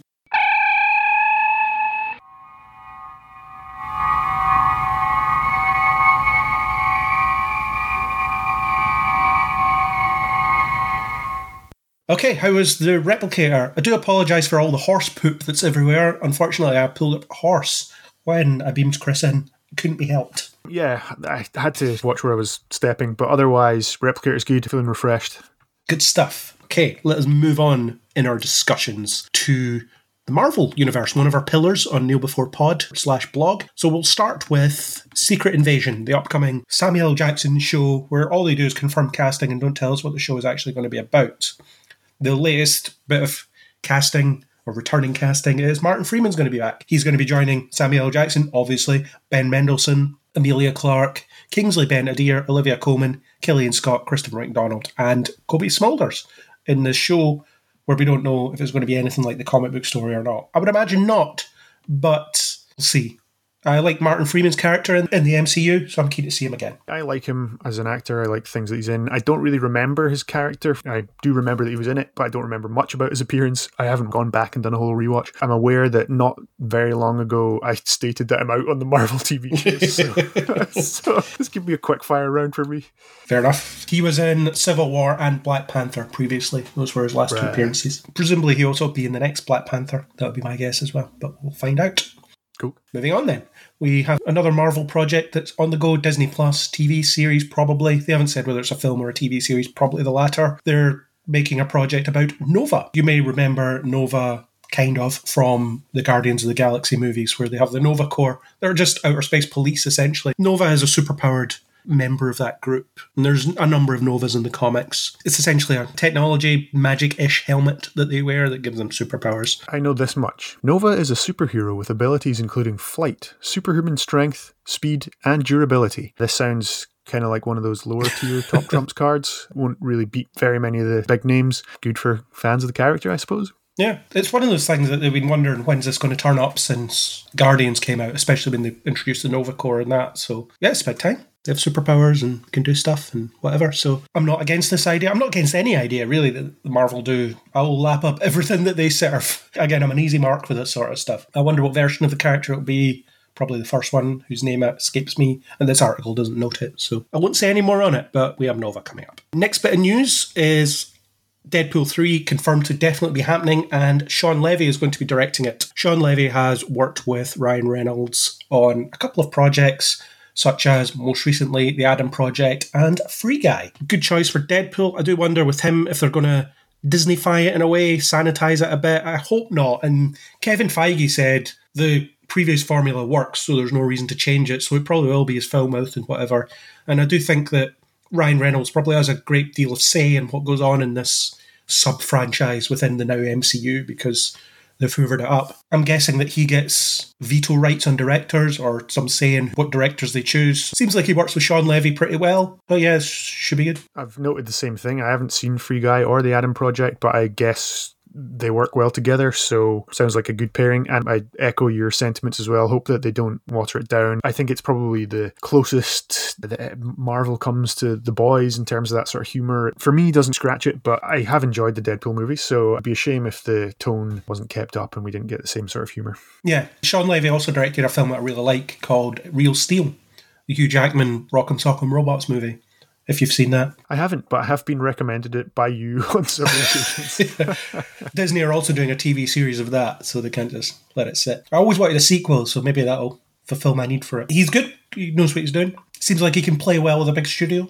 which is what they want, isn't it? They want someone that can mm-hmm. make stuff for them and make it well, but also play under their rule set. So yeah. seems like he does that. Next up is a rumour. We have potentially a Scarlet Witch solo project. So Wanda might get her own film or TV show after she got half her own TV show before and will be having a significant role in Doctor Strange and the Multiverse of Madness. There's very little actually said about this. It's not even confirmed. It's just that it might be happening. I thought I'd put it in because it's something I really like the idea of. I really like the Wanda character. I think what they've done with her in the MCU is very interesting, and I'll be interested to see more of that. And season two of WandaVision is definitely not happening. They said that at the time. This is a one and done, but it doesn't mean we can't reuse the character in some other way. So I do like the idea of we'll do a TV show and then the season two in inverted commas will be something completely different. It'll be a completely different project, but with this character, it shows them moving on. It's almost like a trade paperback type format. We're telling this story, then they go off and do something else, and then we'll bring them back and tell this story. I'm keen for that. I like the character a lot. It's an interesting concept. I didn't finish watching WandaVision. Again, it's the same sort of TV show phobia. I enjoy the character like seeing her in the films. I will continue to enjoy her in the films that I see her in. so you'll see her in Doctor Strange and think she's referencing things that I could watch, but I won't. Yeah, and I'll come to you and ask for explanations on all of these. for my footnotes as the end credits are rolling, just while we're waiting uh, for the post credit scenes. It's like, what did she mean when she said this? And I'll be like, well, just watch the show and find out. You'll like it. Up next, another rumour is they might be doing a Daredevil project, which could be a reboot or a season four soft reboot either way on Disney Plus. I'm keen for this. I think that one of the biggest losses when they abandoned the Netflix Marvel stuff was the fact that these characters might not reappear again, and it's been enough time now. He showed up in Spider Man No Way Home, so he's in the MCU now, as is D'Onofrio's Kingpin, who showed up in Hawkeye. So they've started reacquiring these characters into the MCU. Although I think that certainly seems to be evident through Fisk that their backstories will be different in some way. But it doesn't mean they can't just pick them up and hit the ground running because you can f- pick it up as you go. It can be a soft reboot, like I said. They don't have to reference events of the show necessarily. Because obviously, the MCU storytelling for Daredevil will be different to the sometimes brutal Netflix version of him.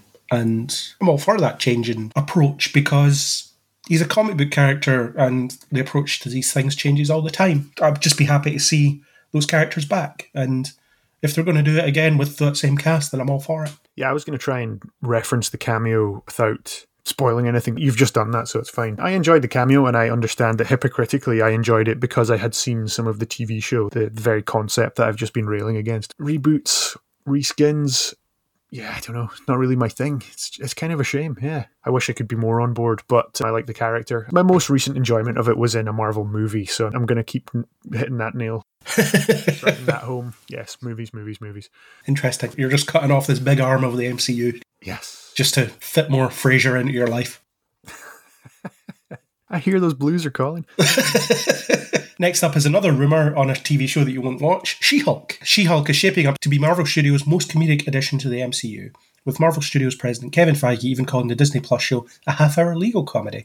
Rumours indicate that She Hulk will lean on the comedic roots of the part time lawyer. Other rumours indicate the show will be filled with cameos, such as Howard the Duck, which makes sense with her specialising in superhero mishaps and legal conflicts. But one of the audition tapes suggested that they may introduce the first mutant into the MCU. That was about the biggest nugget that I could take from this, and I assume that that's big news because of the potential X Men tidal wave that could sweep into the MCU.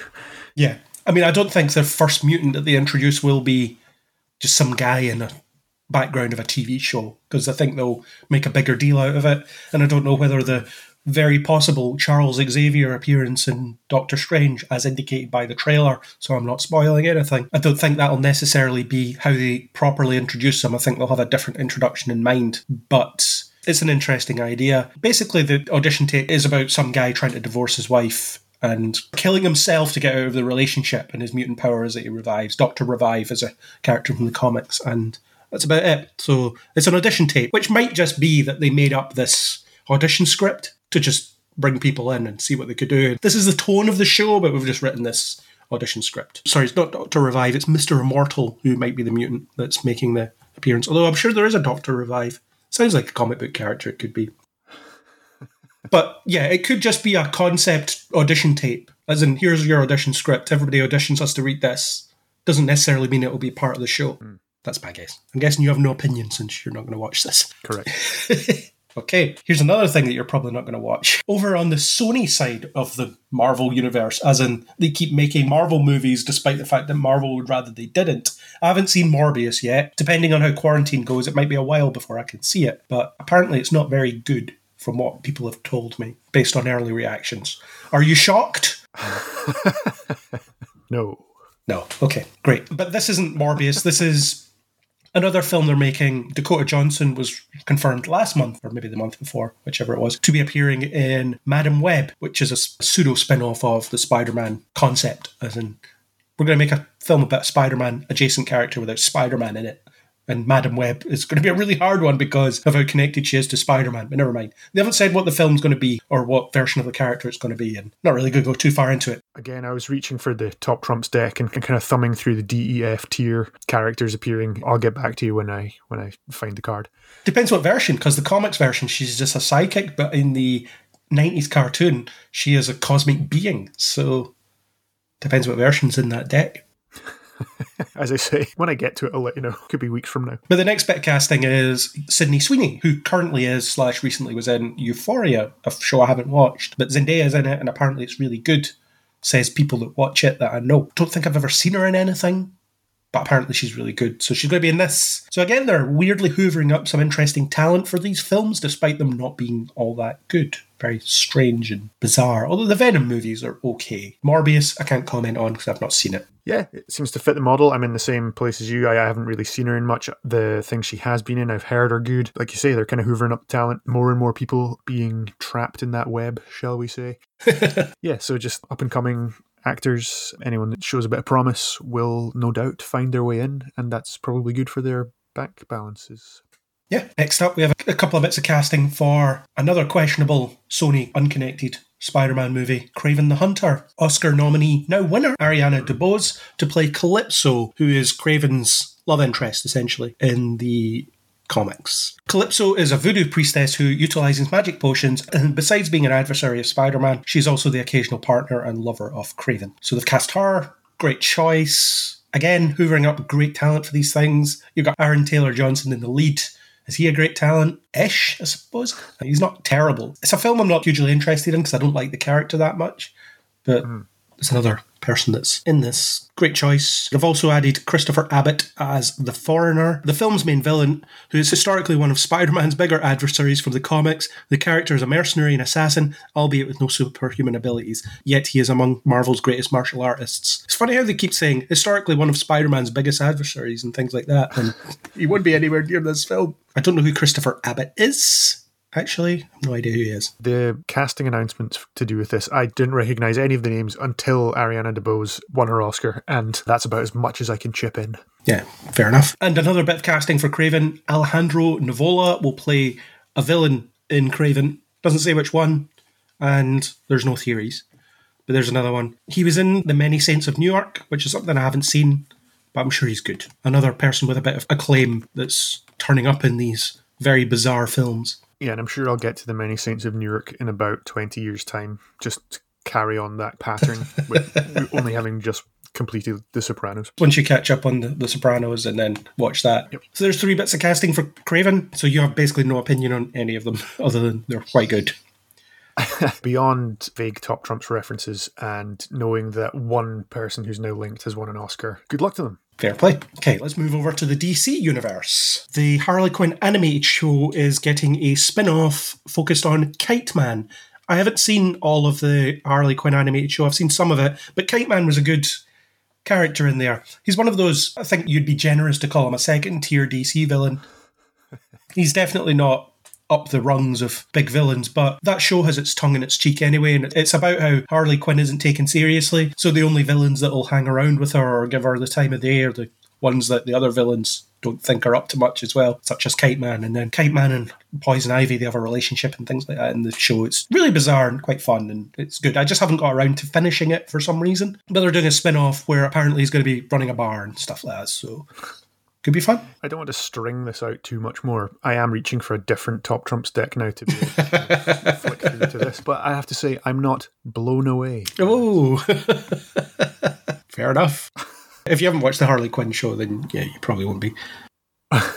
okay, next up, we have some news about the Batman spin offs. Apparently, the Gotham PD one, as it once was, is now not happening, and it's going to be some kind of Arkham Asylum show with possibly the same cast. Talk about the Batman again, but I thought one of the weakest aspects of that film was how the secondary characters were portrayed, people like Jim Gordon. And it's almost like, don't worry about them, there's a spin off about them, you'll find out more about them later. And now we won't. Well, I wouldn't have anyway. yeah, I probably won't watch any of these. It's just interesting that they seem to be cemented in, we're going to do this, and then suddenly it's, oh, we're going to do this instead, we're going to change this up. I did think it was interesting that in this article about focusing more on Arkham, that they wanted Arkham to be a character. And that made me think of what they always used to say about New York in Sex and the City. It was like the fifth girl. Or Gotham and the Batman, I'm sure that was trotted around a few times. Right, probably. Or the Enterprise in Star Trek shows. Mm. It's the eighth character, or however many characters there are. I feel like I get enough Arkham from the games, and that if I want Arkham, I'll go back to the games and get that there.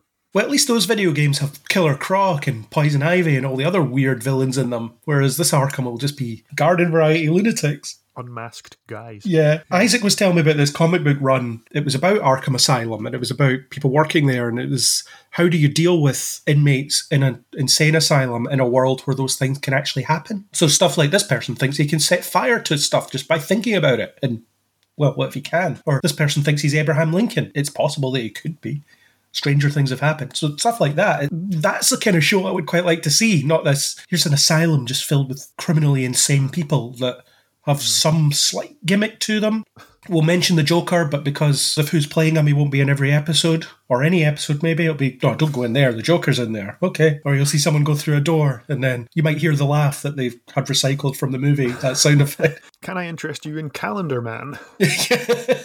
Calendar Man, Professor Pyg, people like that. You know, Victor Zsasz, characters like that. It'll be all them, won't it? But you won't have any of the crazy ones. Slightly more optimistic, at least for me, is there have been talks about a Catwoman spin off, which I'll be all for because she was my favourite thing about the film. So I'll be interested in seeing more of her. Yes, people seem to really like Catwoman. One of the aspects of the Batman that people really gelled with was the portrayal of Catwoman. I wasn't so enamored by that character. Obviously, it would take so much for me to pick up one of the TV shows based on these movies. But yeah, there just wasn't enough about the character that would make me want to watch a whole show about her. But if you were into it and you'll watch it, then great. Then I can tell you about how much I like it, and then you can just keep telling me about how much you won't watch it Yeah, we can just have this conversation. over and over again. it can be perhaps on a future news podcast where I just explain I've been watching Catwoman and I'm really enjoying it, or not enjoying it, and you reply with, I'm never going to watch it. We really are at that time of the night or that time of the news roundup where I just keep batting the ball back across the net to you. Same thing over and over again. I can only apologize, listener. So let's hop over to the CW to have more things that you have no interest in, as we can already tell. I'll just let you roll with it. Yeah. The first piece of news for the CW is that Katherine McNamara, an actor I really like, she was an Arrow and Shadowhunters and so on, interviewed her last year. Was one of the crowning achievements of my life. She was lovely. 15 minutes was all I had, but was really good. I'd love to talk to her for longer. She seems like a very nice and well put together person. She seems like she's got her head screwed on right from other interviews I've seen and stuff. And she just seems to be living her best life, which is always good to see. But she has been cast as the female lead opposite Matt Barr in the CW's pilot Walker Independence, a spin off from the rebooted Walker starring Jared Padalecki. It's cut off the Texas Ranger, that's not in the title anymore. Jared Padalecki is no Chuck Norris. Didn't like the two episodes of Walker that I watched, but somehow it's I don't know, three seasons in maybe. So people like it, obviously. But Walker Independence is an origin story set in the late 1800s and follows Abby Walker, who will be played by McNamara, an affluent Bostonian whose husband is murdered before her eyes while on the journey out west. On her quest for revenge, Abby crosses paths with Hoyt Rollins, a lovable rogue in search of purpose. Abby and Hoyt's journey takes them to Independence, Texas, where they encounter diverse, eclectic residents, because it is a CW show, running from their own troubled pasts, again, because it's a CW show, and chasing their dreams. Our newfound family will struggle with the changing world around them while becoming agents of change themselves in a town where nothing is what it seems. And a bit of a character summary. Originally from Boston's high society, Abby is a tough minded woman moving across the country with her husband to a new life in independence after her husband is killed by a horse thief in the night, those horse thieves in the 1800s. Abby wanders grief stricken through the brush and finally into the town of Independence. She takes the name of Walker and sets about building her strength, personal and financial, because she's going to be the first Walker to go to war with overwhelming odds. The first, but not the last. So there we go. Basically, it's the same show, but set in the 1800s by the sounds of things, almost. Which, yeah, if it works, fair enough. I think I'll probably at least watch a couple of episodes because I like Katherine McNamara, but otherwise, if it's a spin off to a show I don't like, and stuff set in cowboy times, I'm not a huge fan of most of the time, so it's probably not for me, but actor strength, sure, give it a go. That's fair enough. And if you like the actor, it sounds like you had a good time interviewing her. I'd say give it a go. Yeah, not for you though. Correct. Fair enough. They've also cast Katie Findlay in the show, whoever she is. She'll play Kate, so she gets to keep most of her name. A burlesque dancer who is, in fact, a federal agent in town to investigate the secret workings of independence. And she's got her sharply observant eye on the new sheriff in town. Sounds like it'll be quite the show. Let's move on. We have a Batman, but not Batman thing, but this time on the CW called Gotham Knights. They have cast Fallon Smythe and Tyler Deshira, I think that's how you pronounce it, probably not. They're the first announced castings for the pilot. As a reminder of the show's concept, the drama takes place in the wake of Bruce Wayne's murder. His rebellious adopted son forges an unlikely alliance with the children of Batman's enemies when they are all framed for killing the Cape Crusader. And as the city's most wanted criminals, this renegade band of misfits, is there any other kind, must fight to clear their names. But in a Gotham with no Dark Knight to protect it, the city descends into the most dangerous it's ever been. However, hope comes from the most unexpected of places, as this team of mismatched fugitives will become its next generation of saviors, known as the Gotham Knights. Smythe is going to play Harper Rowe, described as streetwise, acerbic, and often underestimated. The blue haired bisexual is a gifted engineer who can fix anything, but what Harper wants most of all is to repair the broken lives of her and her brother, Cullen, the only person she trusts. The other actor is Cullen Rowe. After years of hiding his true self from an abusive parent, the transgender teen is tired of being polite and agreeable. Clever and adept at reading human nature, Cullen is ready to fight his own battles. It's a CW, not quite Arrowverse show because it technically won't be set in the Arrowverse because Batwoman is, and that's in Gotham. There is some crossover in characters. Julia Pennyworth and so forth are going to be in both shows, but presumably different actors. There's another bit of casting that I'll chat to Aaron about in a bit because it's related to something else that we're talking about. But what do you think of this show as a concept? I know you're probably not going to watch it, but as an idea. I guess it speaks to a bit of the diversity and that kind of angle that we were chatting about earlier. Again, that kind of representation in TV of any kind, but also in popular culture is laudable. So, yeah, I'm not going to watch it, but from the description, it sounds like there could be a lot in there for a lot of people to get involved with. Yeah, and one thing I've just noticed is they cast more roles because it was linked in the article that I was reading, so I somehow missed that. Oscar Morgan, Olivia Rose Keegan, and Navia Robinson will also be in it. Morgan will play Turner Hayes, whom Bruce Wayne adopted following the murder of his biological parents. Resilient and determined to live up to his adoptive father's name, Turner has never felt comfortable in Bruce's world of wealth and privilege. It's a bit of a Dick Grayson type, but a new character essentially. Keegan plays Duela, the unpredictable daughter of the most dangerous man in Gotham, Dent as in, born in Arkham Asylum and above all a survivor. She is also a brutal fighter and skilled thief. Robinson will play Carrie Kelly, an idealistic teenager who talked her way into being Batman's unlikely sidekick. She's the first to rush into a dangerous situation as long as she can make it home by curfew. There we go, we've got more casting there. No opinion there really, I don't know who they are. We also have Misha Collins cast as Harvey Dent, he was in Supernatural. You'll hear me and Aaron talk about it. Any opinion on those, or all good? Yeah, I'm afraid I have no more opinion. No more. Okay. You can go find something else to do. What I'm going to do is I'm going to summon Aaron so that we can discuss Supernatural and the Gotham Knights Misha Collins casting because it's connected to Supernatural. We've got some casting for the Supernatural prequel, so I need to bring in the demon big guns and Aaron, so I'm just going to summon him so you can amuse yourself for a few minutes. Very well, I will. I think I've done this right. I've buried the box, put something in the box. There's no one here. Is there supposed to be a sound? Is someone supposed to show up? What's going on? Hello, Sam. You really are desperate to get a spin off series, aren't you? Sam? Who's Sam? Oh, I answered the wrong box. Too bad. Never mind. But I can't go. I can't actually leave until I'm dismissed. I'll have to stay here and do whatever this box is for. Until we either make a deal or I dismiss you by turning down the deal. Is that not how it works? Who knows? What's the lore? What's lore anymore? Lore never mattered. Let's not pretend lore actually mattered. What's the lore of the episode? That's all we need to worry about. Yeah. Is it consistent with the previous one? Maybe. 15 years of this, who cares? Yeah. There's a rabid fandom who care, but let's not insult all of them. You're a demon, you can insult anyone you want. Exactly. Yeah. And I'm part of the fan base. I'm just not the rabid part. Yeah. Anyway, the voice you're hearing is Aaron, the Crossroads demon I have summoned to discuss some news about this Supernatural prequel that seems very, very close to happening. Supernatural finally gets a spin off. Someone must have made a deal with a demon to get that to happen because they tried twice and failed, and now they're trying again. So, was it you they made the deal with to make this happen? Was it Jensen Ackles signing off half his life in order to get this off the ground? Well, I think that must have been Crowley himself just before he was taken out of the picture. I don't have the power for that. Oh, yeah, he could come back, couldn't he? But he was one of the best characters, so why not? So let's dive straight in. The supernatural prequel called The Winchesters has cast four roles actually, but we'll start with the leads. We have two leads. We have Meg Donnelly, who will be playing Mary Campbell, not Winchester, because she's not married to John Winchester yet. And John will be played by Drake Rodger. Just a bit of a summary of what the series is. Told from Dean's perspective, presumably from heaven. Spoilers for the finale of Supernatural that aired two years ago now, nearly. Oh, yeah, geez. 15 years on the air, and now we're two years out, and we don't know what time is anymore. That's why I became a Crossroads demon, just so I could live forever.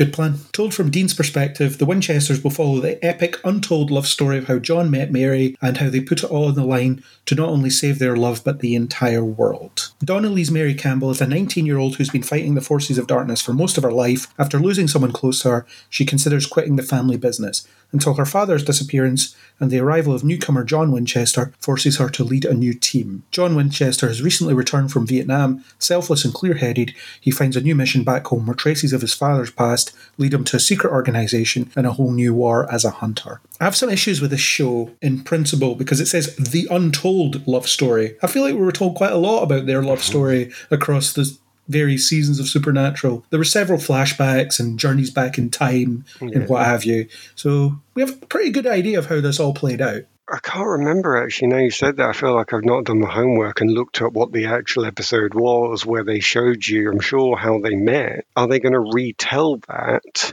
Or are they going to say that bit's been done? Let's kind of pick up the before and after. Yeah, because there was a bit where Dean recommends the Impala to John. Mm. And the idea was that John and Mary kind of met because Dean was there. It was a predestination type thing. So do you try and retell? Jensen Ackles is one of the producers, isn't he? Yeah, He could do a first episode cameo he could. and add more to that scene, or they could do a Back to the Future thing where he comes back from heaven and looks at himself doing that scene and they build it in. I honestly don't know if that would be a good idea or not, but could do.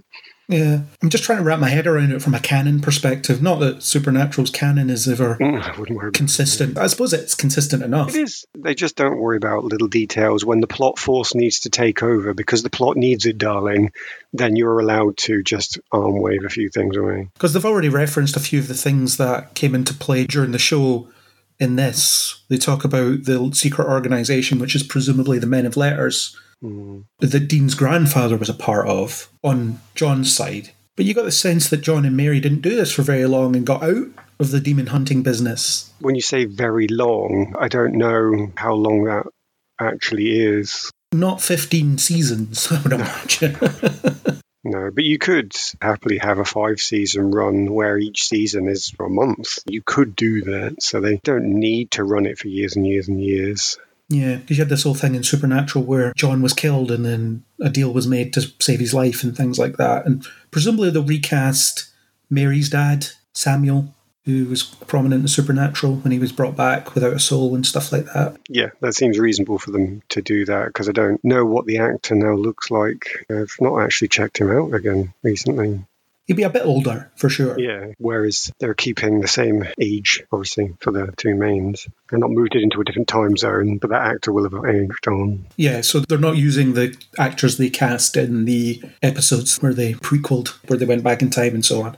That is a better way of saying what I tried to just say. Yes, they've already recast those actors, so why would they not recast the others? Yes. And I guess we're just going to have to go with that. Even though we've already seen these younger versions, we'll just have to kind of go with it. And yeah, yeah, this is John Winchester now, and this is Mary Campbell. They weren't that big in Supernatural. They weren't on screen long enough for people to have a massive memory of them, I don't think. I don't even remember who played John. I could look it up, but I'm not going to. It was Amy Gumenick who played Mary, though I remember that because she later turned up in Arrow. Oh, fair enough. That's why I remember that. I don't think I saw John anywhere. I probably did, but didn't really jump out at me too much. Maybe I should revisit those episodes just to really annoy me, just to see them not being consistent with it. The only one I remember was Samuel Campbell, just because he was, and I can't remember the guy's name, but the guy from X Files. So that really sticks in my head. But these actors, looking at their IMDb page, they don't have a lot of credits to their name. Meg Donnelly seems to be a Disney Channel type person, or at least initially, in something called Team Toon. Team Toon, discovering that the Psycho Squirrel cartoon characters they draw can come to life, four friends pit their superheroes against a host of villains. And you can rent it on Prime Video or buy it on Prime Video for £23.49.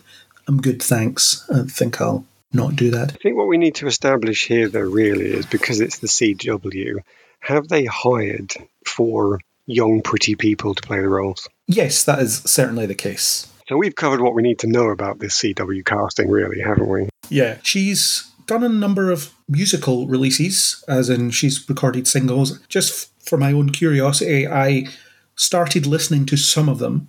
They are not to my taste, but I'm sure she's very good at whatever she does. And she's been in a thing called Disney's Zombies, whatever that is. It's a TV movie. Disney Channel stars Put the Happy in the Holidays, stuff like that. Something called American Housewife, where she played a teenager. Zombies, Addison's Murder Mystery. High School Musical, the musical, the series. She was in that. So quite a big get for her, really. She's been kind of bouncing around between doing musical stuff and playing teenage roles. Now she's in this. Yeah, it's quite a big get for her. I imagine they'll make use of her singing ability at some point when they get into the meta episodes, inevitably. Exactly. She's pretty close to a believable age. She was born in 2000, so she's going to be playing 19. That's close enough, yeah. Yeah, definitely close enough. Especially for somebody who's been aged early by the experience of supernatural horror. So three emotionally added years seems reasonable. Yeah, Drake Rodger, he's got an even shorter list. He's been in a few things.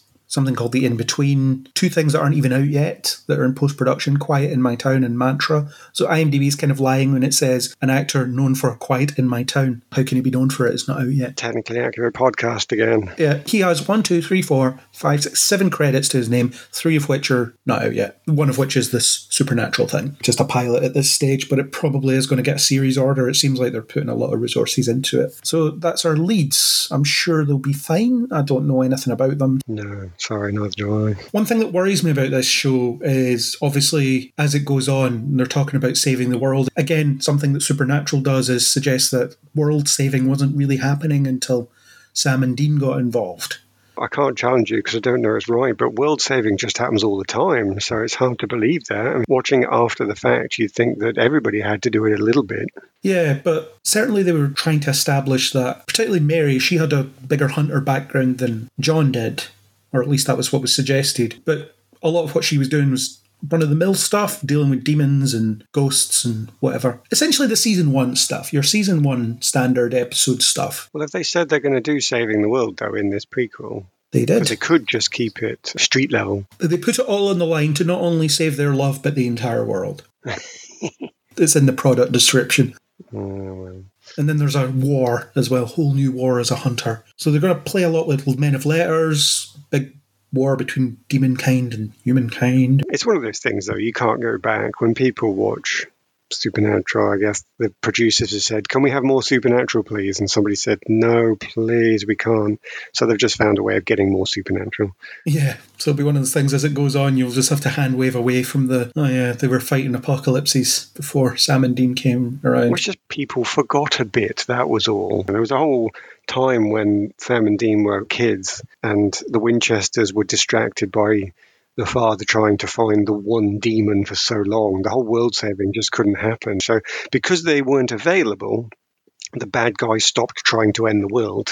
And it was just very thoughtful the way they did it that way. John and Mary will meet angels, I'm pretty sure, even though they weren't known until Castiel revealed himself to Sam and Dean. Castiel will travel back in time at some point. That's about to happen. I do understand what you're saying, but you might have to let them play it out before we really get to crap on it from that height. I just have my concerns already, just based on how much they did with that history in the show itself. No. Because they spent a lot of time fleshing that part of it out. What did our parents do when we weren't around and things? They talked about it a lot, showed it on a few occasions. Yeah. Well, if they really do mess with it, then the rabid fan bases, you've called them, not me, by the way. Because every time I'm on a podcast with somebody, I'm pretty sure that person starts to go for the fan base. And I'm all wondering, how are you still alive? As you've called them, they will challenge the writers. If they start messing with the canon so heavily that it just doesn't make sense, the backlash will be there. That is undoubted. Yeah, then all of it is just, oh yeah, it's just Dean having fun in heaven. He's embellishing things because he found the story too boring or something. I don't know. yeah, maybe they could turn it into a comedy. Not that it's, it's a massive surprise, but I was more struck by the fact that they've gone with a team. She leads a team. And I do know that the CW loves its team shows. Get a superhero, give them a team. It's a standard formula. It does work. I totally get it. But there's part of me that's still slightly surprised by that just because it was Sam and Dean and it was two brothers. And that was the core of the show. When I originally heard you say this, John and Mary Winchester, I thought, oh, fair enough. They're keeping the partnership idea, but rather than two brothers and the problems that can come with brotherly love and falling out and so on, they'll go with relationship love and how that can have problems, which will clearly still be part of it, but that won't be the focus if they're going for a team show. And I can't decide in my head if it's just you're on the CW, you're getting a team. What were you expecting? Or if somebody's made a conscious choice to say, no, we've done two people as the center, we want to do something different. Although, amusingly, if they did say that, we want to do something different by doing something else that's already been done to death. Yeah.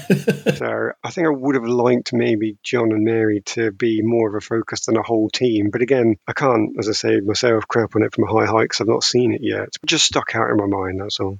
it's kind of contrary to the lore of the show as well because, again, it's more common for hunters to work in pairs. Or alone, uh, yeah. Yeah. With a backup person that knows to come looking for you if you don't answer the right phone, yeah. If I'm not back in three days, assume I'm dead and come after me. Yes, I'm dead, come and kill me. Yeah. but that was the way it worked, wasn't it? Yeah, absolutely. If there's a lonely life full of horror, the only way you can possibly deal with this is by becoming addicted to some form of drug or other horrid crutch, be it alcohol or actual drugs or some emotionally hideous thing. Or just murder. Or just murder. And the best you got was the Roadhouse, where you got to go and share horror stories and then you all drove away again. It is supposed to be a nasty life. And that actually will be a bit of a problem for me. If they present two people having an epic love story with a team of people and they're having a jolly old time with somebody back at base because you know they'll have the one who's back at base on the computers. Oh, I know they won't because it's back in time. So they'll have somebody on the end of the phone. It's the 70s, yeah. They'll have somebody with the books with the phone. Probably Bobby. Yeah, and he'll just be eating donuts all the time and making wisecracks every time somebody phones him. And if it becomes too CW comical, you'll be thinking, mm, no, I know Supernatural wasn't a horror show, but it was still showing you the lives of people that were pretty horrible. So they can't lose that, which a team I think could. Anyway, we'll see. It depends what they mean by team, I suppose, but it does very deliberately say lead a new team. So it hmm. suggests that she's coordinating them and so on, rather than, as you say, every now and again they meet up in the roadhouse or they'll coordinate on a particularly big haunting or what have you. Sometimes they'll cross paths, but it was certainly established in Supernatural that after Mary died, John just went nuts and went off the rails and nobody could hmm. find him because that's what the whole first season was about. Where the hell is he? We're just going to chase leads until we find him and eventually we'll find him. And then you encounter other hunters along the way who are working by themselves or working with other people. And then you've got Bobby who knows everybody, but he only gets involved when they need him to and stuff like that. Yeah, and he was supposed to be reasonably unique. He was keeping people together because he personally believed in it. The rest of the people just took advantage of it. They didn't try and set up their own hub somewhere else. That was unique. If you need someone to pretend to be an FBI handler, phone Bobby, that kind of stuff. Yeah. I imagine they'll try and replicate the formula, at least to some extent. The whole let's investigate by dressing up as government agents or whatever. All that stuff. We'll get to see all that again, but with John and Mary doing it. And probably a bit of gender politics thrown in when nobody takes Mary seriously because she's a woman. A woman can't be a hunter, even though it's probably one of those lives where women could easily be hunters in the late 70s or whenever it's set. Well, it's the life that you get drawn into not by choice, but because it happens to you. And anybody can suffer that trauma. So, by very definition, I think anybody could be brought into the role. And then the only differentiation will occur is the living and the dead. So, that'll be it. Yeah. We have another little bit of casting, and I'm going to butcher the pronunciation here. There's two other cast members. Nida Khurshid, who was recently in Station 19, a show that I haven't got around to watching yet, and newcomer Jojo Fleites are set as series regulars, so they'll be on the team, I would imagine. This bit of news was before the main casting bit of news, so these are the first people confirmed as being cast. Which is interesting. At some point, they just decided to release this. It's okay. There's two confirmed actors here. I'm afraid I don't know them either. Well, one of them's a newcomer. Right. Khurshid will play Latika Desai, fiercely intelligent and braver than she believes.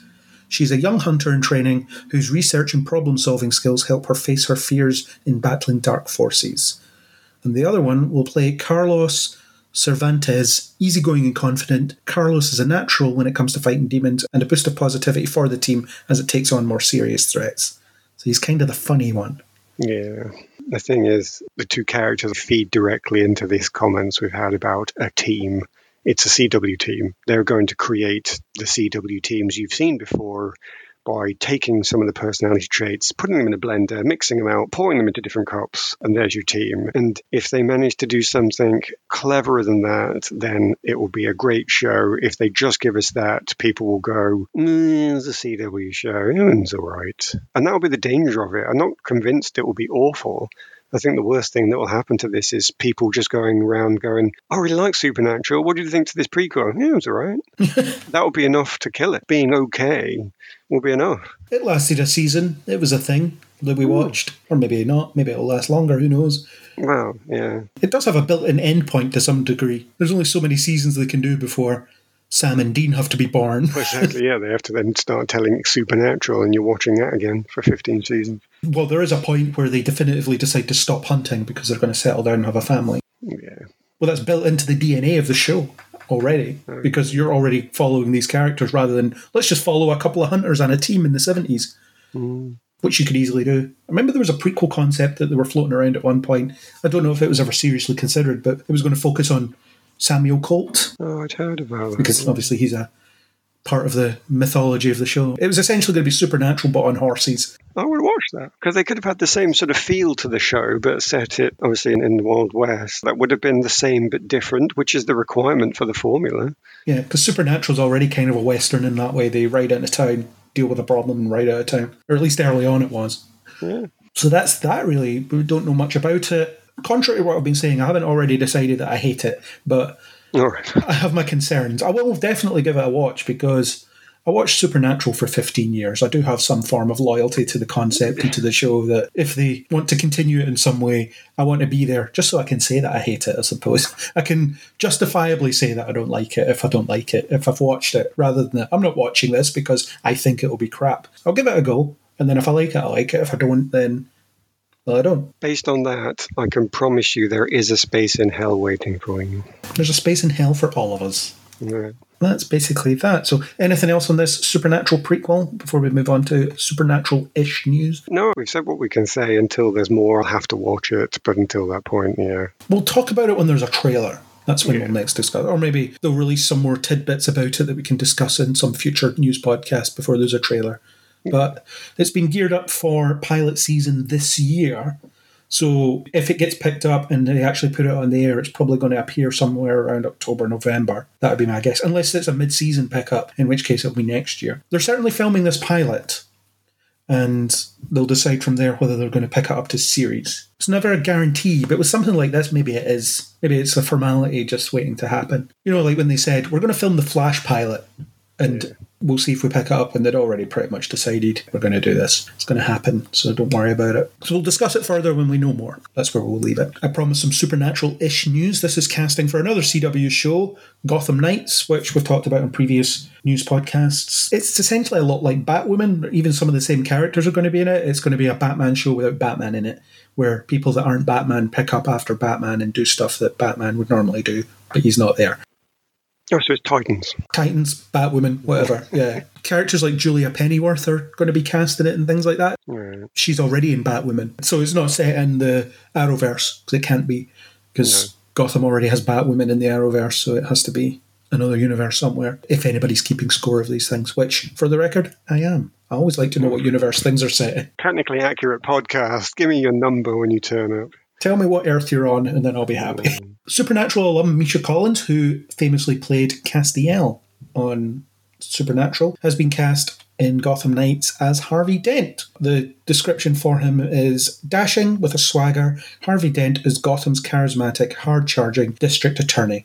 With a rigid sense of right and wrong, Harvey's idealism and single minded quest for justice, single minded, hilarious, will ironically and tragically transform him into one of Gotham's most feared supervillains, Two Face. So, this version of Batman that isn't there hasn't fought Two Face, and whoever's going to be the lead in this are going to deal with the emergence of Two Face. Misha Collins had something to say about it. I've asked if my version of the character could be wearing a beige trench coat over the grey suit. Collins tweeted Wednesday along with a picture of a Harvey Dent Two Face figurine. I'm just not sure I'll be comfortable in front of a camera without one. Hashtag new TV gig. Hashtag Gotham Knights. That was the best part of all of this, yeah.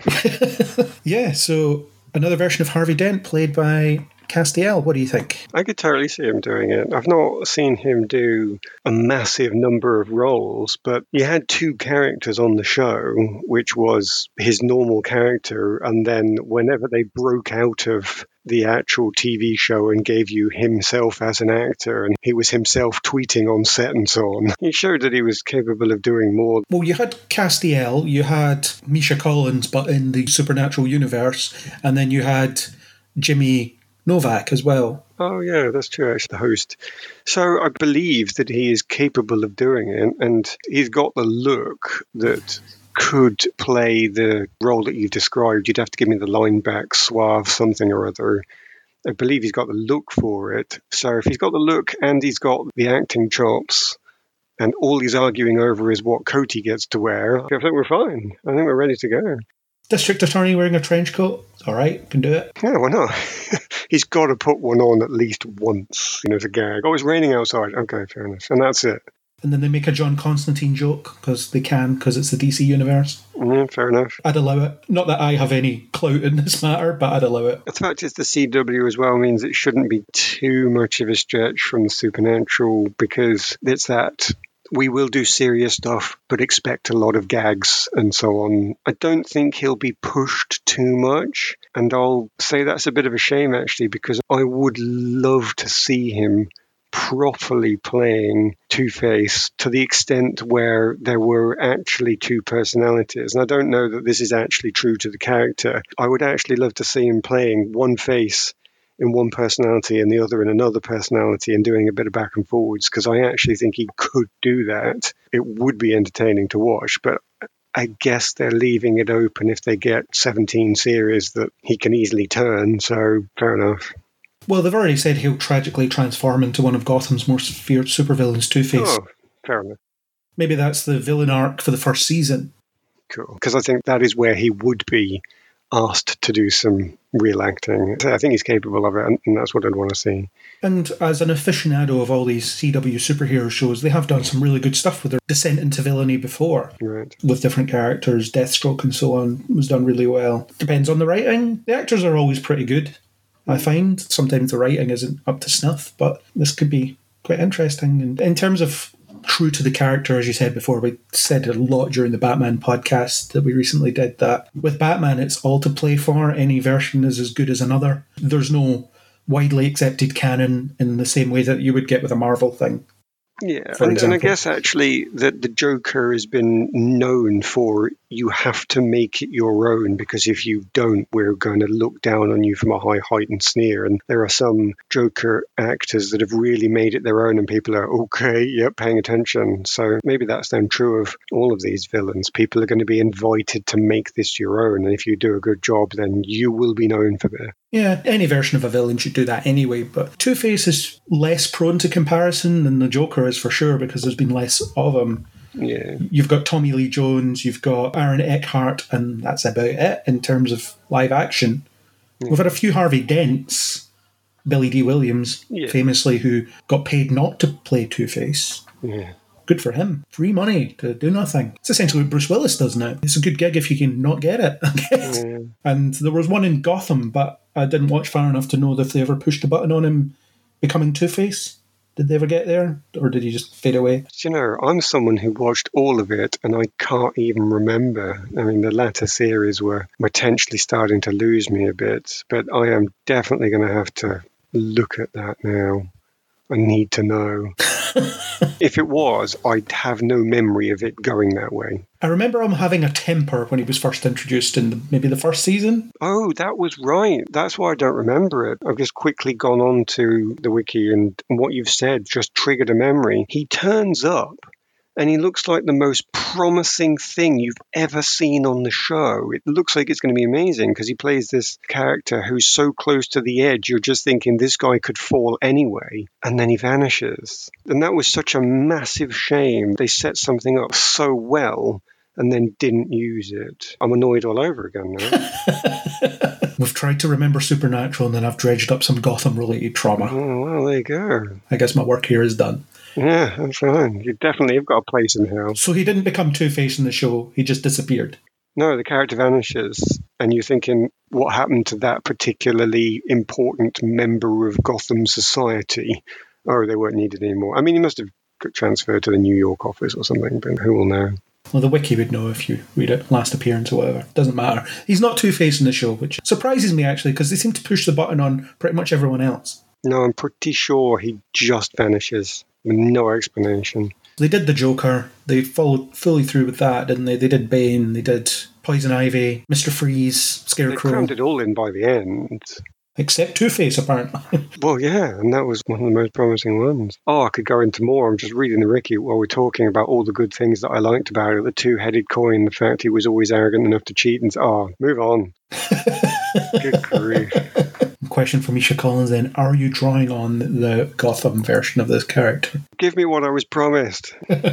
So I know you have a bit of an aversion to CW superhero stuff, but you're going to give this a go based on the strength of this guy being in it. I don't think an actor being in a show is enough to make me watch it by itself, but I feel a strong enough connection to Batman as a character, even though obviously he's not going to be in it, but the world that he is within and has seeded, that I would have to give it a go. But I'm honestly expecting not to like this. I'm expecting you to be out by episode three. Yeah, I think so. Which is a shame because it could be a bit of bringing darkness with me, but equally, it's, it's just the style. I just don't enjoy the CW shows. I'll stand by this. It's not that I think they're bad, they're just not for me. The humor, I don't find it funny. The drama, I don't find it impactful. It is me, it's not the show. Obviously, it's got loads of fan base. It, it cannot be that it's bad, but I assume it will keep the same style of the other shows. They don't do a different style, do they, that they might drop into? Well, it's funny you should say that because Superman and Lois is a very different style to Right. the Arrowverse shows, and and don't think I ever found a definitive answer on it. But the suggestion is that it's actually made by HBO Max, so they have more money and so on. But it shares directors and writers with previous Arrowverse shows, so I don't know. But the style of it is very different. It's far more cinematic in look, and Hmm. the problems being faced are more adult. Although the teenage element's there because more than two of the characters are teenagers Yeah. but you've got Clark and Lois as parents dealing with adult problems, and then there's other adult characters. So it's different in that way. And then the guy that plays Diggle, David Ramsey in Arrow, he's going to be in his own show that's getting picked up for a pilot. Justice U, it's called, where he's going to be moonlighting as a university professor, leading a team of superheroes that are pretending to be students or that are also students, something like that. That's definitely got CW written. it's a definite CW concept. I was jokingly referring it to John Diggle and the Sexy Squad. Right. Because it is. Yeah, but that's basically what it's going to be. They're going to be a racially diverse, attractive group of young characters struggling with being university students and superheroes with a sage, wise mentor helping them through it. That's the show. And they're all going to be struggling with their front cover magazine deals because they're too pretty not to have a magazine deal. Yeah. Yeah, that kind of stuff. Which is fine. Play to your strengths. It doesn't mean that you can't do well with it. No. If this new show goes down, do you reckon there's a possibility that this Gotham Knights could go down the Lois and Clark route then? Yeah, that's what I was getting to. David Ramsey said after directing a couple of episodes of Superman and Lois that this is what these shows need to be now in oh. order to be taken seriously. Because if you look at The Flash, it looks pretty flat, and I'll give The Flash another kick in. It's been renewed for a ninth season. They've continued to trap the writers in a basement to crap out more mediocre to at best scripts. So that's going to happen. But that style of making the show is going away because people are wanting higher quality because you've got Marvel churning out stuff, stuff like Peacemaker. The production values are much more Oh, impactful. Superman and Lois is very stylistic and, like I said, cinematic, which is a term that's thrown around too often, but it is more cinematic. I would still recommend you give the show a go. You might like it. Yeah, I should. Gotham Knights could be in that vein where they pick a style and this is the style of our show and we're going to shoot it in this certain way and we're going to make Gotham look this certain way. Batwoman looks a bit flat as well because it is in that flash era of production. So this has to just not look like Batwoman Right. as well. Otherwise, it's okay. This is just Batwoman again, but with more characters and some of the same characters. So maybe this shift in style, if that's indeed going to carry through, will be more appealing to you. I guess we'll find out. In that case, I should certainly give it a shot to find out, yes. Cool. I guess that's the deal we're making that we're going to watch is the it? Supernatural prequel and Gotham Knights. That's the deal. That's one side of a deal. Yeah, what's, what's the other half of that? I don't know. At some point, a Hellhound has to come and claim a soul. We just know that that'll be the end point. So, is it that if I don't like either of them, a hellhound is coming? I have to like one of them. Otherwise, a hellhound's coming for you. Yeah, let's go with that. And then someone will have to take over this podcast. You can run it from hell. Yeah, I suppose I could. Maybe that is my hell. That is your hell. You have to edit podcasts continually for the rest of time. There you Yeah, that's my hell. Well, yeah, on that note, you can vanish off this crossroads and we'll all get back to what we were doing. Bye.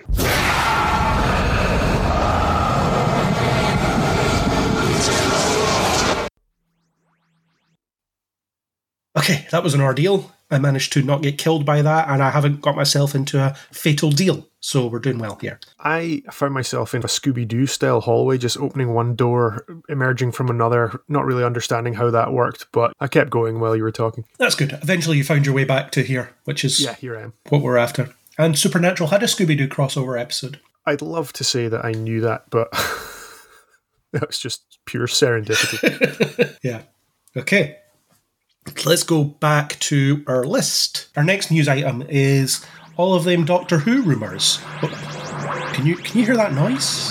The weird whining, materialising type noise. Good. Just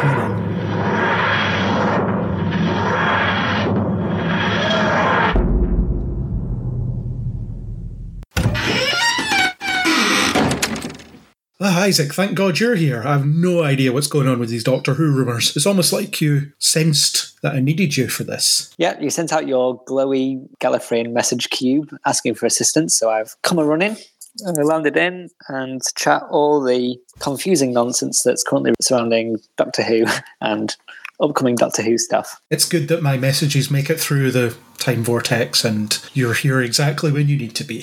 So of was a bit better at TARDIS travel than others. Yep, bumpy ride, but you got here.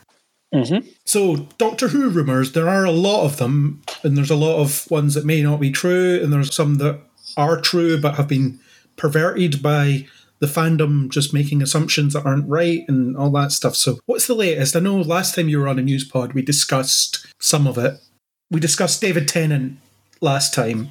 Yeah, very unusual rumor regarding David Tennant returning not in the new go as his 10th Doctor, but as the new 14th Doctor, which sounds like it may have been something more similar to there will be a series of adventures featuring past Doctors, him being one of them. Maybe in a similar style to a serialized story like the Flux series we got last year. There may be a series of pre specials featuring Doctors like David Tennant, Matt Smith, etc., that will lead up into a multi Doctor 60th special. This makes sense of the David Tennant rumors. We weren't super keen on the idea. I think we were more like it could happen, but I don't think we both figured it would be a particularly confident move to bring back their most famous Doctor. But I think bringing in David Tennant and Matt Smith, it'd be great if they could get Paul McGann, the eighth Doctor who only has one movie in a five minute mini episode to be able to do a full story. So, this is essentially an expansion of what they did before the 50th with Paul McGann. It'll be that, but way longer and with more doctors. Essentially, yeah, it'll be, I'd guess, some cosmic threat is affecting the Doctor throughout their various incarnations in different time zones, and they will all meet together in probably the 60th special to take on whatever intergalactic threat they have to face. Remember, there was a Star Trek video game that was a bit like that, where it was a story that started off in Captain Archer's time, and then because of the longevity of the villain, it kind of fed through all the other eras as well. So Kirk would pick it up and play his part in it, and then Picard and so on. It sounds a bit like that, or it could be a bit like that. Yeah, definitely in terms of Doctor Who, Big Finish, the audio producers play with this idea a lot because they have access to the fourth, fifth, sixth, seventh, and eighth Doctors. And they don't have to worry about them aging. You don't have to worry about them aging, and you can have a plot that the fifth Doctor first discovers later affecting something the sixth or seventh ones do. So it's a fun thing you can do, especially with time travel show where you can have things happen over either millions of years or paradoxes or things can get thrown around. There's a lot of fun to play with. And it would be fun to see happen, kind of like an event comic in a way. We have the side comics, like what Spider Man currently up to could be like what's Peter Capaldi currently doing. But that's not the only rumor. One that come out quite recently is the weird I don't know it's weird, but as you know, and as all listeners know, whenever there's a new Doctor or a new James Bond or any anyone in pop culture, the fan casting and rumors go wild. And it's currently landed on Hugh Grant as the next Doctor is the current insider source. Yeah, it seems weird. It's an odd one where part of the information sounds like it's correct, but part of it doesn't. To go through all the details of it, it's a supposedly BBC insider, and they want Hugh Grant as a big name who, according to them, is a fresh feel for the show, which won't go exactly with fresh for some white man again. Uh, those BBC insiders.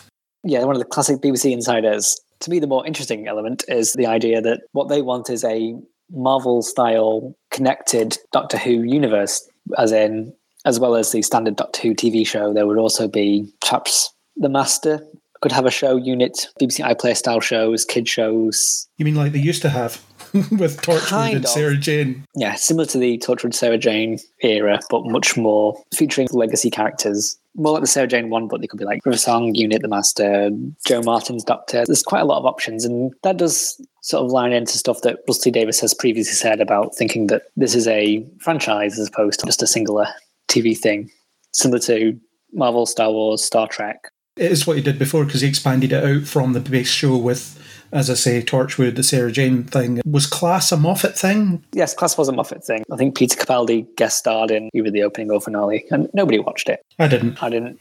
I'm not aware of anyone who did. I think it's one of these ones where the rumor wouldn't have made any traction if it wasn't also adding in this more realistic sounding, not so much the person playing the Doctor, but the nature of the show going forward rumors. But I mean, when it comes to, like I said, Doctor Who, new Batmans or new Spider Mans or James Bonds, every possible name is at some point floated for about a week. So currently it's on Hugh Grant. Next week it'll be on Colin Firth.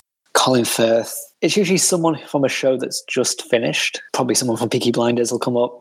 Probably someone who's just finished a big series will come up. And it'll be that way until whenever we do find out whoever 14 is. Benedict Cumberbatch will get floated again, although the BBC couldn't afford him now. There'll be lots of people who BBC could never afford will get floated around. They can never make Sherlock again because Cumberbatch just cost too much at this point. Even Martin Yeah. Freeman would cost too much. Probably, yeah. Martin Freeman is the Doctor. There we go. There's another rumor we could start. Start that one. Start any of them. Andrew Scott. Anyone who's been in a memorable British show. All the Bridgerton cast will be there. Also, because it's Russell T Davies, people are just going through like years and years. It's a sin. Very English scandal. Any of his shows in the last like five years and going like, oh, who's free? As we're getting stuff like Olly Alexander, Omari Douglas, Lydia West, Hugh Grant, who was in a very English scandal and has worked with T Davies' other stuff. It's also a name that's been picked out of these sort of shows. That'll swirl around for a bit until whenever we find out. Didn't Hugh Grant categorically say, This isn't true? I'm not in talks. He did, yes. On Twitter, he said, It's a lovely idea, but not me. Yeah, but we know that people lie. Andrew Garfield has proven to us all that people can lie in the media. People lie, that's fine. I can see him being in it, not as the doctor, but I can see him being a big name guest star. It's like when Bill Nighy was in the first Matt Smith season and everyone assumed that he was a doctor because Oh, he just had a bow tie on. in the trailer he was wearing a bow tie. and then he was just some guy in a museum. just some other dork. He was a tour guide or something. just another bumbly professor character. It's like, there's only one type of bumbly professor in this show. And then when Anthony Stewart Head was in the trailer, everyone thought he was the master because he was standing next to the sign headmaster, but he was covering the word head. That's what usually happens. Is it the doctor or is it the master? Hugh Grant, I wouldn't be against. He's proven himself to be good. I would like it if he just played his character in Paddington, but as the Doctor. yeah, I just think it's a little It's a little obvious.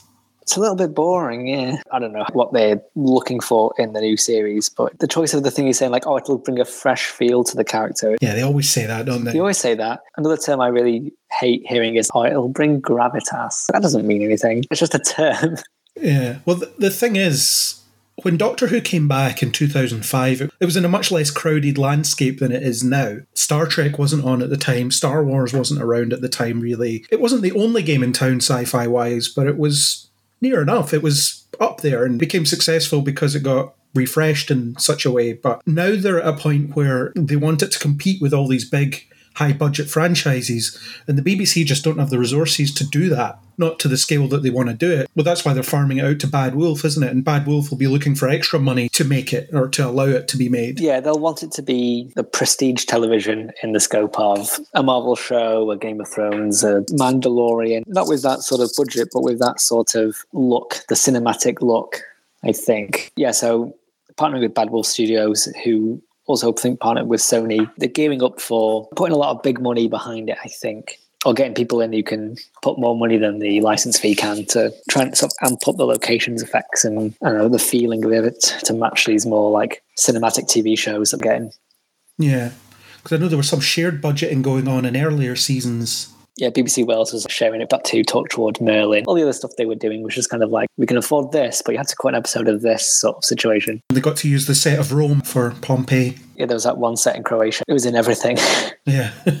It'd be interesting to see if they are capable of expanding it out to the scope that they want it to. Although I wonder if it will lose some of that kitsch quality, because Doctor Who always has that B movie vibe in a lot of ways. it's not supposed to feel grand and it's got a kind of handmade sort of charm. I think so. But I don't know if that's just because what we're used to. If they did make a high budget, visually amazing spectacle, that would also be fine. I would definitely not have a problem with it. It's one of those things where how it has always been is not necessarily how it always will ever have to be. It's still a bit sort of duct tape and bubble wrap charm. Although I do think they've done some impressive CGI effects over the years since 2005. Some of it's ropey, but some of it is really good. I'm thinking of things like the giant devil monster. That looked really cool. It was obviously a green screen and stuff, but it looked really cool. Yeah, especially in the most recent in the Flux series when the planets are just sort of dissolving around and got universe level cataclysm going on. It was really amazing to look at. But then if you compare that to say when people were comparing Doctor Who to Loki, we had was it Lamentis three? This like lived in giant neon world and stuff. These trains or the TVA and stuff, and we're like, oh yeah, it should be like this. They've seen, oh yeah, Marvel can make shows that are in this sci-fi world, this sort of cosmic level. But they're throwing $100 million at a six episode series. Yeah, but they're throwing like 100 million, and I think Flux probably costs like 10 million for the whole series or something like that. But nothing wrong with a little ambition and seeing how far you can push what you can do. And I doubt Rusty Davies would have come back to not do that. he would not have come back like, hey, we're just going to give you the same which you had before. I think now he's got quite a bit of clout and he can make some demands. And with Bad Wolf Studios, I think he'll have a bit more money to play with when it comes to his run. I wonder how that works rights wise, though, because obviously you've got the BBC owning Doctor Who outright, don't they? It's their concept. I suppose they're essentially commissioning someone else to make it, but do they not have to pay Bad Wolf Studios to make the show and then Bad Wolf Studios are finding money to help make the show. It seems quite legally complicated. It's not for us to worry about, I suppose. Yeah, I, I don't know how it works, but they're bringing Rusty Davies in because he has his own resources. They sort of know that he'll go for the best quality he can make and he'll bring in 70 guys and this. And I can't remember if it was during the Chris Chibnall ones or the Steven Moffat ones, they started using a bit of HBO money, I think, getting some money for the distribution from them, which they could use to fund their production and stuff. So, yeah, I don't know how that works, but we don't need to know. They kind of did that with Torchwood, didn't they? They shared the cost with some American network. Yeah, I think so. Whoever was airing it helped footing the bill for that season of Torchwood, and it was rubbish. But in terms of a cost point of view, I suppose, I don't know, did it look great? I gave up after two episodes, so I have no idea if it looked any good. The first two episodes weren't that great visually. I don't remember, it's been ages ago.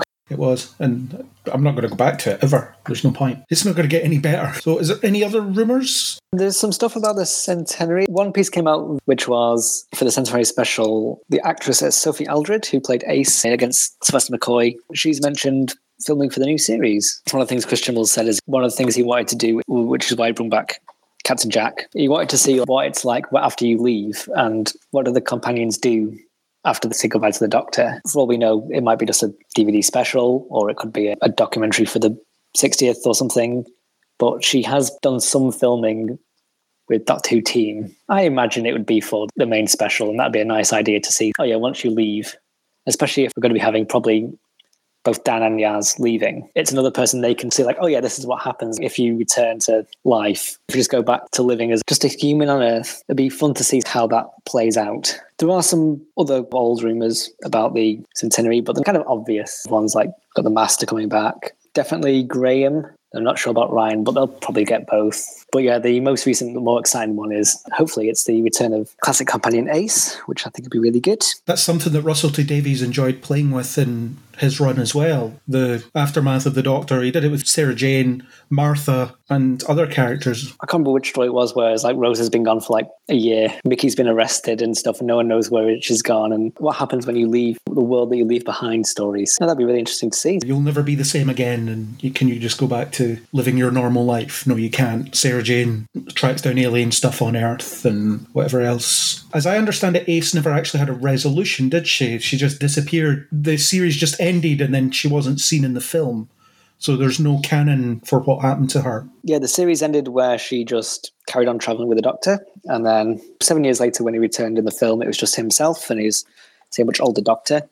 There's been several. She wrote a book in 2018 called At Childhood's End, which in that version Ace set up a sort of charity fund, and, and she fell out with the Doctor, which I is the thing I kind of hope they bring in. It was a messy leave. She didn't leave on good terms which is sort of what she wants. Okay.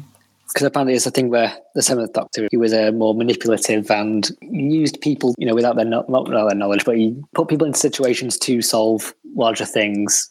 Sometimes they're always safe, but regardless of how they felt, or he'd put them through traumas to get to certain things. In her mind, she's like, well, if this carried on, the obvious conclusion is I'm not really a friend, I'm being used. And that's why they'd sort of fell apart. So I think that would be too much to bring up in a centenary special where this isn't a character that the new audience would know. So it'd be quite a lot to bring in. But I think it would be really fun to see someone who's left on bad terms and whether or not that relationship could ever be fixed would be really fun to see. We've not really had that in the modern series or really in the old series. They kind of did a variation on it with Tennant, though. The whole idea of he's unknowingly fashioning people into weapons themselves. Yeah, it's that sort of idea that the Doctor, they say the 10th or 7th Doctor or some other Doctors, they haven't shown their full hand and they've used people to solve a larger problem. Encouraging them to kill themselves to solve a problem and things like that. Yeah, regardless of how that reacts to the single person, it's putting the many before the few sort of thing and how that does feel because you would feel betrayed if you've been traveling with someone who you consider your best friend and they still see you as essentially a tool to stop the Daleks or whoever the master, any of those sort of ones. And he was lying to Martha when they first started traveling. Yeah, there's a lot of manipulation with Martha, a lot of sort of things like he knew how she felt, but he sort of used it. That's currently kind of going on with Yaz and the 13th Doctor. We'll see how that plays out. There's a little bit of not unease, but the 13th Doctor is currently very aware of how Yaz feels about her. Yeah, she was told. She was told, and we get the sense that she already knew anyway, as you would, and could potentially lead to something a bit more unhealthy, or it could lead to a not as friendly ending of a friendship. That's all to come. Cool. So no further rumours about the centenary or the 60th or anything like that. No, other than yeah, we've got the old doctors returning for some sort of specials. Old companions slash companions possibly. Old returning. companions, constant new doctor rumours, and some stuff for the centenary. Other than that, there's always the constant barrage of weird nonsense, which we'll just wade through, as there is with everything. But yep, for now, that's all I here to report. I'm going to predict that the Daleks will be in the centenary special at some point. I'm going to go with, I think the Daleks, I'm going to go with maybe Unit. I think they haven't finished Unit's thing yet. Kate Stewart and stuff. Maybe bringing in that Grand Serpent guy. That's the problem. A lot of the side stuff just isn't interesting enough for me to worry about it coming back. I think a lot of the side stuff will just sort of stay side stuff. But we'll see. We'll see in October. Do I want to see a unit spin off with Kate Stewart and Osgood? Probably not. I think it'd be fun. I can't think of how they'd do it in a non repetitive way. Just Torchwood again, isn't it? It's kind of tortured again, yeah. I think the Master, especially with stuff like Loki doing so well, that's basically what the Master does. Just gets himself in trouble and gets away from it. But then again, our hero would also be like a mass murderer. Hmm. Yeah, I'm not so keen on that. Yeah, the Master's okay in small doses and kind of overused. He's obviously back for the centenary because they've said the Master's coming back in the centenary. Even if they hadn't mentioned it, it'd be insane if they didn't bring him back. Gallifrey will come back. I don't know. Do a spin off on Gallifrey. It's like a sweet shop on Gallifrey. Very boring. It'd just be here's some reports on what happened in the year 2382 on this planet. We'll not do anything, but thanks for letting me know. We'll catalogue it. Tune in next week for are they going to be able to get their reporting on time? But you don't have to worry about casting because if an actor leaves or gets fed up, you just you just regenerate them and pick someone else. I missed the Gallifreyan Citadel bus and died. was hit by the Citadel bus. it's not good. Crushed by a landing TARDIS. Got my giant silly collar caught in the doorway and choked to death. yeah, got my cape stuck in the TARDIS door and half of me dematerialized. Yeah, it was just like the fashion. It's like I just regenerated with this haircut because it's the season. yeah.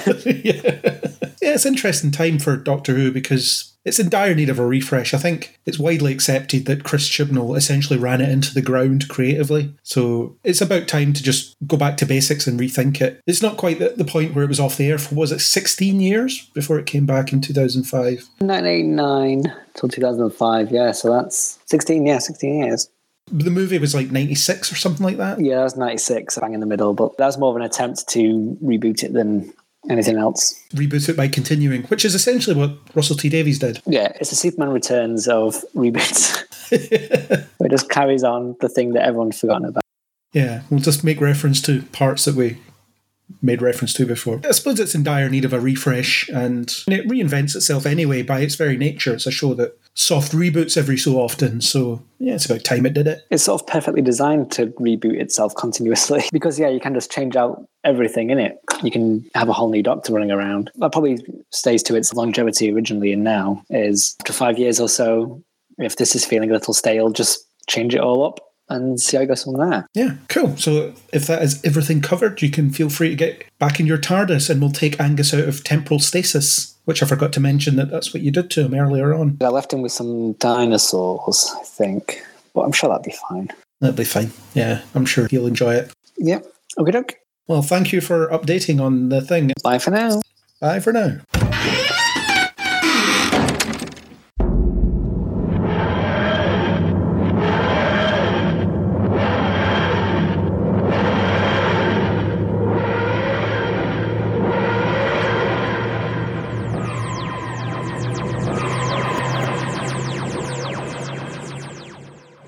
Angus, you've been unfrozen. You wouldn't be worried there, you wouldn't have noticed, but it's always dodgy, that process. Yeah, I think I might be feeling a bit of hibernation sickness or something, but it could be something I ate.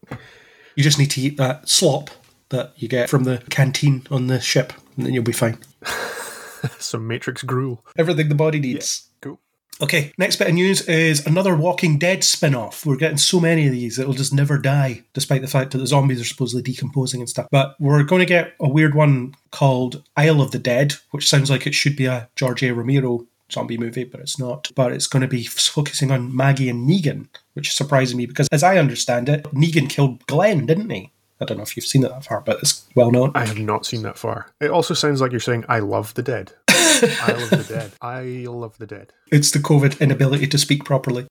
I don't mean you. I imagine anyone saying that would sound like they're saying, I love the dead. I love the dead. That could be the pun.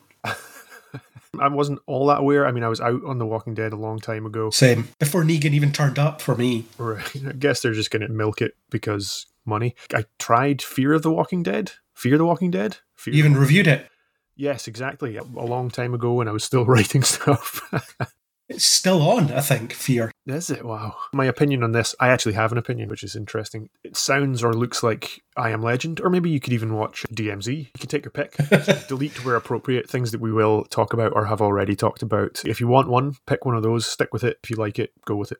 Yeah. It seems to be a mini series for now. The six episode series will see the two characters travelling into a post apocalyptic Manhattan, long ago cut off from the mainland. The crumbling city is filled with the dead and denizens who have made New York City their own world full of anarchy, danger, beauty, and terror. Cool. But as far as I know, these characters should hate each other, so how they can be in the same room without killing each other is confusing to me. I have no idea. I won't watch it anyway. Yeah, I guess we'll never find out. We'll never know. We'll never know.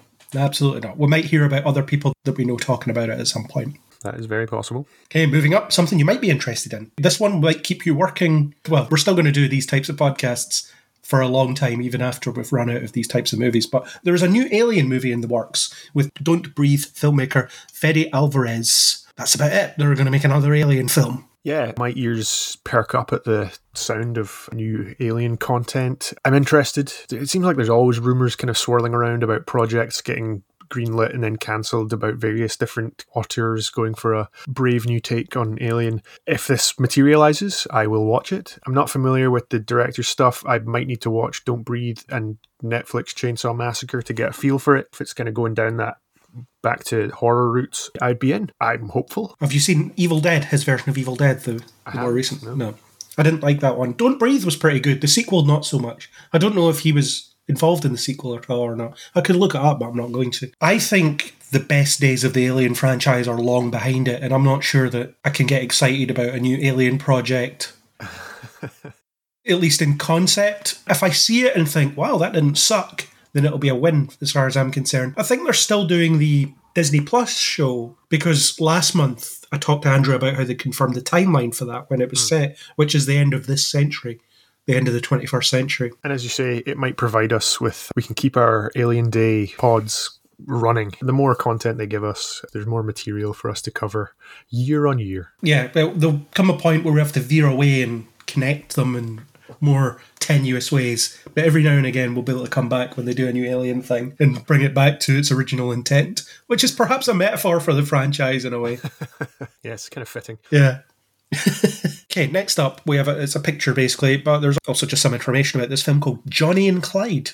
It's got Megan Fox in it. It's a spin on the iconic Bonnie and Clyde story, following two serial killers. One's played by Avan Jogia, who I believe was in Resident Evil, the most recent one, which really sucked.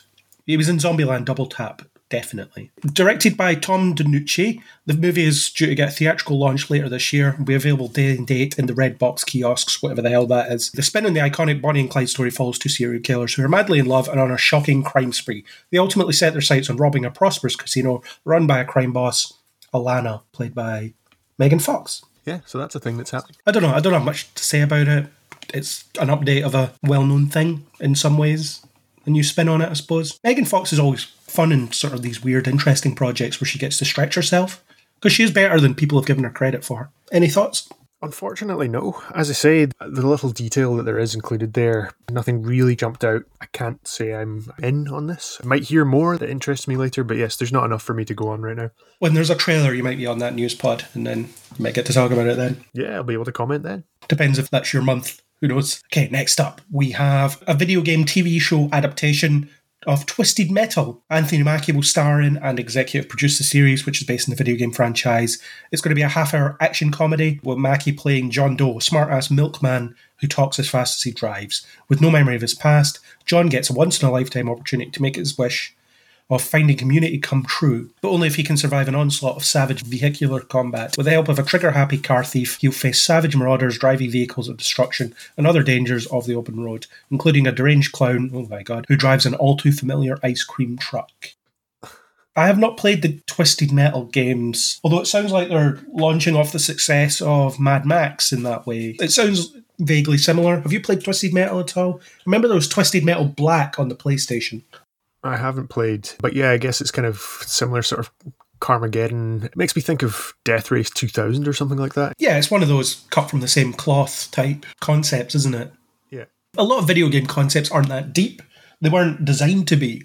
They were designed to be stick this in your game machine and play with it for a little while. Brand recognition, I suppose. Sounds quite fun based on that description. Yeah, and I like Anthony Mackie, but I decided at this point that I would let the listeners kind of guess what my approach to this would be. Based on your experience, do you think I'll watch? I mean, I probably won't watch it either. More video game TV adaptation news. PlayStation's flagship action adventure franchise God of War is heading to TV. Prime Video is negotiations for a live action series based on the hugely popular ancient mythology themed game. It comes from the Expanse creators Max Fergus and Hawk Ostby and Wheel of Time executive producer Rafe Judkins. So it's got some pedigree attached to it. No chat casting. I'm guessing they'll go along the lines of adapting the most recent God of War game, which I haven't played, but it's that's the one that got a lot of accolades for being narratively deep and very emotionally involving and things like that. So I imagine they'll go with that rather than the relentless psychopath going after the pantheon of gods and just tearing them a new one. Even though I'd probably rather watch that. yeah, to me, this seems like some executives are looking for their next Game of Thrones or throwing out The Witcher, Wheel of Time, Lord of the Rings. Give me God of War. Will that stick? Who knows? Yeah, but if it's just going to be a guy in the sun wandering around the forest, occasionally fighting stuff, then it won't be as interesting as it can be. Yeah, I would agree with that. More video game stuff. Resident Evil, another thing, this Netflix series that's been suggested for quite a while, is now happening. Well, it was always happening, but we now have a release date, which contrary to Netflix's usual tactic, we've actually got a bit of time before it comes out. It comes out on July 14th. Usually with Netflix, it's Oh, yeah, this is out next week, by the way. According to the official logline, the series will be set in the year 2036, 14 years after a deadly virus caused a global apocalypse, because that's what we need reminded of deadly virus. Mm. Jade Wesker fights for survival in a world overrun by the bloodthirsty, infected, and insane creatures. In this absolute carnage, Jade is haunted by her past in New Raccoon City, by her father's chilling connections to the Umbrella Corporation, but mostly by what happened to her sister Billie. It's got no connection, as far as I know, to the recent movie. And if they're smart, they will keep it that way because it wasn't very good. I'm not against this idea. I'm usually keen for anything Resident Evil because I love the series, but I'm fairly sure it could turn out to be crap. So I don't know. But I'll give this a watch. I definitely will because I like Resident Evil. Yeah, I'm kind of in that sweet spot of I keep coming back to the IP. I watched the recent animation. haven't seen the recent movie, but I enjoyed the recent animation well enough. I know you didn't. And I think I fall in that I'm not close enough to it to be annoyed or offended by it, but I am keen enough on it that I will pick it up and watch it if I see it pop up on Netflix. So I can see this getting a spin. Sure, cool. That's the video game sub portion of our discussion over then. Next up, we have a sequel that nobody asked for, which you could argue is almost any sequel, but this one in particular, Warner Brothers is upping the stakes on its I Am Legend franchise. How is it a franchise? They've made one of them. For its next chapter, the studio is bringing back not only original star Will Smith, but Black Panther actor Michael B. Jordan in what will be the duo's first big movie together as stars and producers. Akiva Goldsman will write the scripts and will be producing as well. That's about it. So Michael B. Jordan and Will Smith are in it. I haven't seen I Am Legend in a while, but I'm pretty sure Will Smith dies in the film, Yeah, I can't really remember. I think I might have only seen it once way back when. unless they do the deleted ending, the alternate ending that everybody prefers.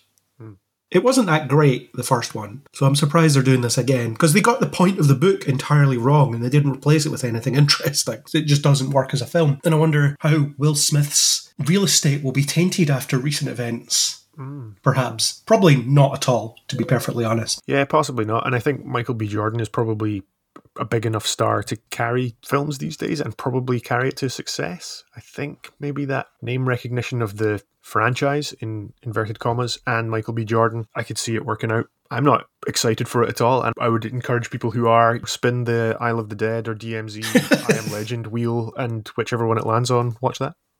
Yeah, it's a weird one. It's also a very cynical, almost algorithmically generated cast for this, isn't it? Okay, the first one, Will Smith, people still like him. Maybe they don't now, but they still like him in theory. Let's bring him back. And uh, who else do people like? Michael B. Jordan, throw him in. Let him produce as well. Why not? I'm of the opinion that Hollywood have a list of actors that they always go to for everything. If one person says no, they just go down the list. Our first call is Michael B. Jordan. If he says no, we'll pick the next guy and we'll just keep going down until we get someone. It's a bit like that with let's ask Chris Hemsworth. No, he said no. Let's do Chris Pratt. No, okay. And keep going until eventually you get to, I don't know. Luke Hemsworth. Yeah, he's below Liam Hemsworth. yeah, I am legend. Put it on the pile of DMZ or whatever. I haven't seen the first one in a while. Maybe I should revisit it, but I feel like I'd regret it if I did. Mm-hmm. Okay, another revived property, Quantum Leap sequel series pilot casts Raymond Lee in lead role. He will star as Dr. Ben Song, described as both a scientist and a man of faith. He's a world renowned physicist working on a time travel project known as Quantum Leap. That's all it says. He will also be in Top Gun Maverick, which might hit theatres on May 27th. So, yeah, Raymond Lee, he's probably fine. What do you think of them doing Quantum Leap again? Also, Ernie Hudson's going to be in it. Nothing too earth shattering here. Not a fan of the original. I've probably caught an episode or two here or there, reruns back in the day, but by no means seen very much of it. So I'm not at all bothered by them doing a remake. That's about as much as I've got. I'll tell you about Ernie Hudson. Maybe that'll change your mind. He plays Herbert Magic Williams, a Vietnam veteran and head of the time travel project at Quantum Leap. Uses a bit of politicking and his military know how to keep the Pentagon at bay. Magic buys the team some time to rescue Ben, but expects answers once he's back. So it's basically the same idea. It's like, we're going to try this again. Oh, we lost him. Oh, well, that happened last time. So, oops. and they cast more people as well. Caitlin Bassett, Nanrisa Lee, and Mason Alexander Park. Bassett will star as Addison, a project lead at Quantum Leap headquarters who operates a state of the art technology to communicate with an individual time traveling in the past, likely similar to how Al communicated with Sam via hologram in the original show. Lee will play Jen, head of security for Quantum Leap headquarters. Lee previously recurred on the long running Amazon series Bosch. She was also in Westworld. Park will play Ian, the chief architect at Quantum Leap's AI program. They are a non binary artist. They previously starred in the national tour of Hedwig and the Angry Inch, and they were in Cowboy Bebop and will be in Sandman. So we've got a cast for this. Quantum Leap, I've not seen much of it. I'm aware of the concept. Did you see Source Code, which was essentially the same idea? I did, yes. And it references Quantum Leap in the film as well, where Scott Bakula voices, forget the lead character's name, but his dad. Colter Stevens, that was it. He voices his dad in the phone call. I did not know that there was that connection. Now you know. Now I know. Next up is something you might be interested in, maybe not. I'm not actually. But the upcoming Predator prequel, Prey, will take the iconic science fiction monster back in time to 1719 and take place in the Great Plains. Yeah, I've got questions about how this would work. If a bunch of 20th century soldiers with machine guns couldn't handle the Predator. what is going to happen in 1719? I, I don't know. Just throw iconic monsters at different time periods, see what happens. Yeah, Dan Trachtenberg's directing it. 10 Cloverfield Lane was the film of his that I really liked. Amber Midthunder is going to be as well, playing a Comanche woman who goes against gender norms and traditions to become a warrior, setting her in a collision course with one of cinema's most famous monsters. So she's really good. Prey producers say the prequel will be just as good as the first Predator. Well, they're going to say that, aren't they? They'll say it's not going to live up to it, but what are you going to do? It's really going to suck, but as long as enough people watch it, it will keep this franchise on life support. Yeah. It goes back to what made the original Predator movie work, apparently. It's the ingenuity of a human being who won't give up, who's able to observe and interpret, basically being able to be a stronger, more powerful, well armed force. It's going to be, I believe, the second best, or the first, or it may be equal to the first one.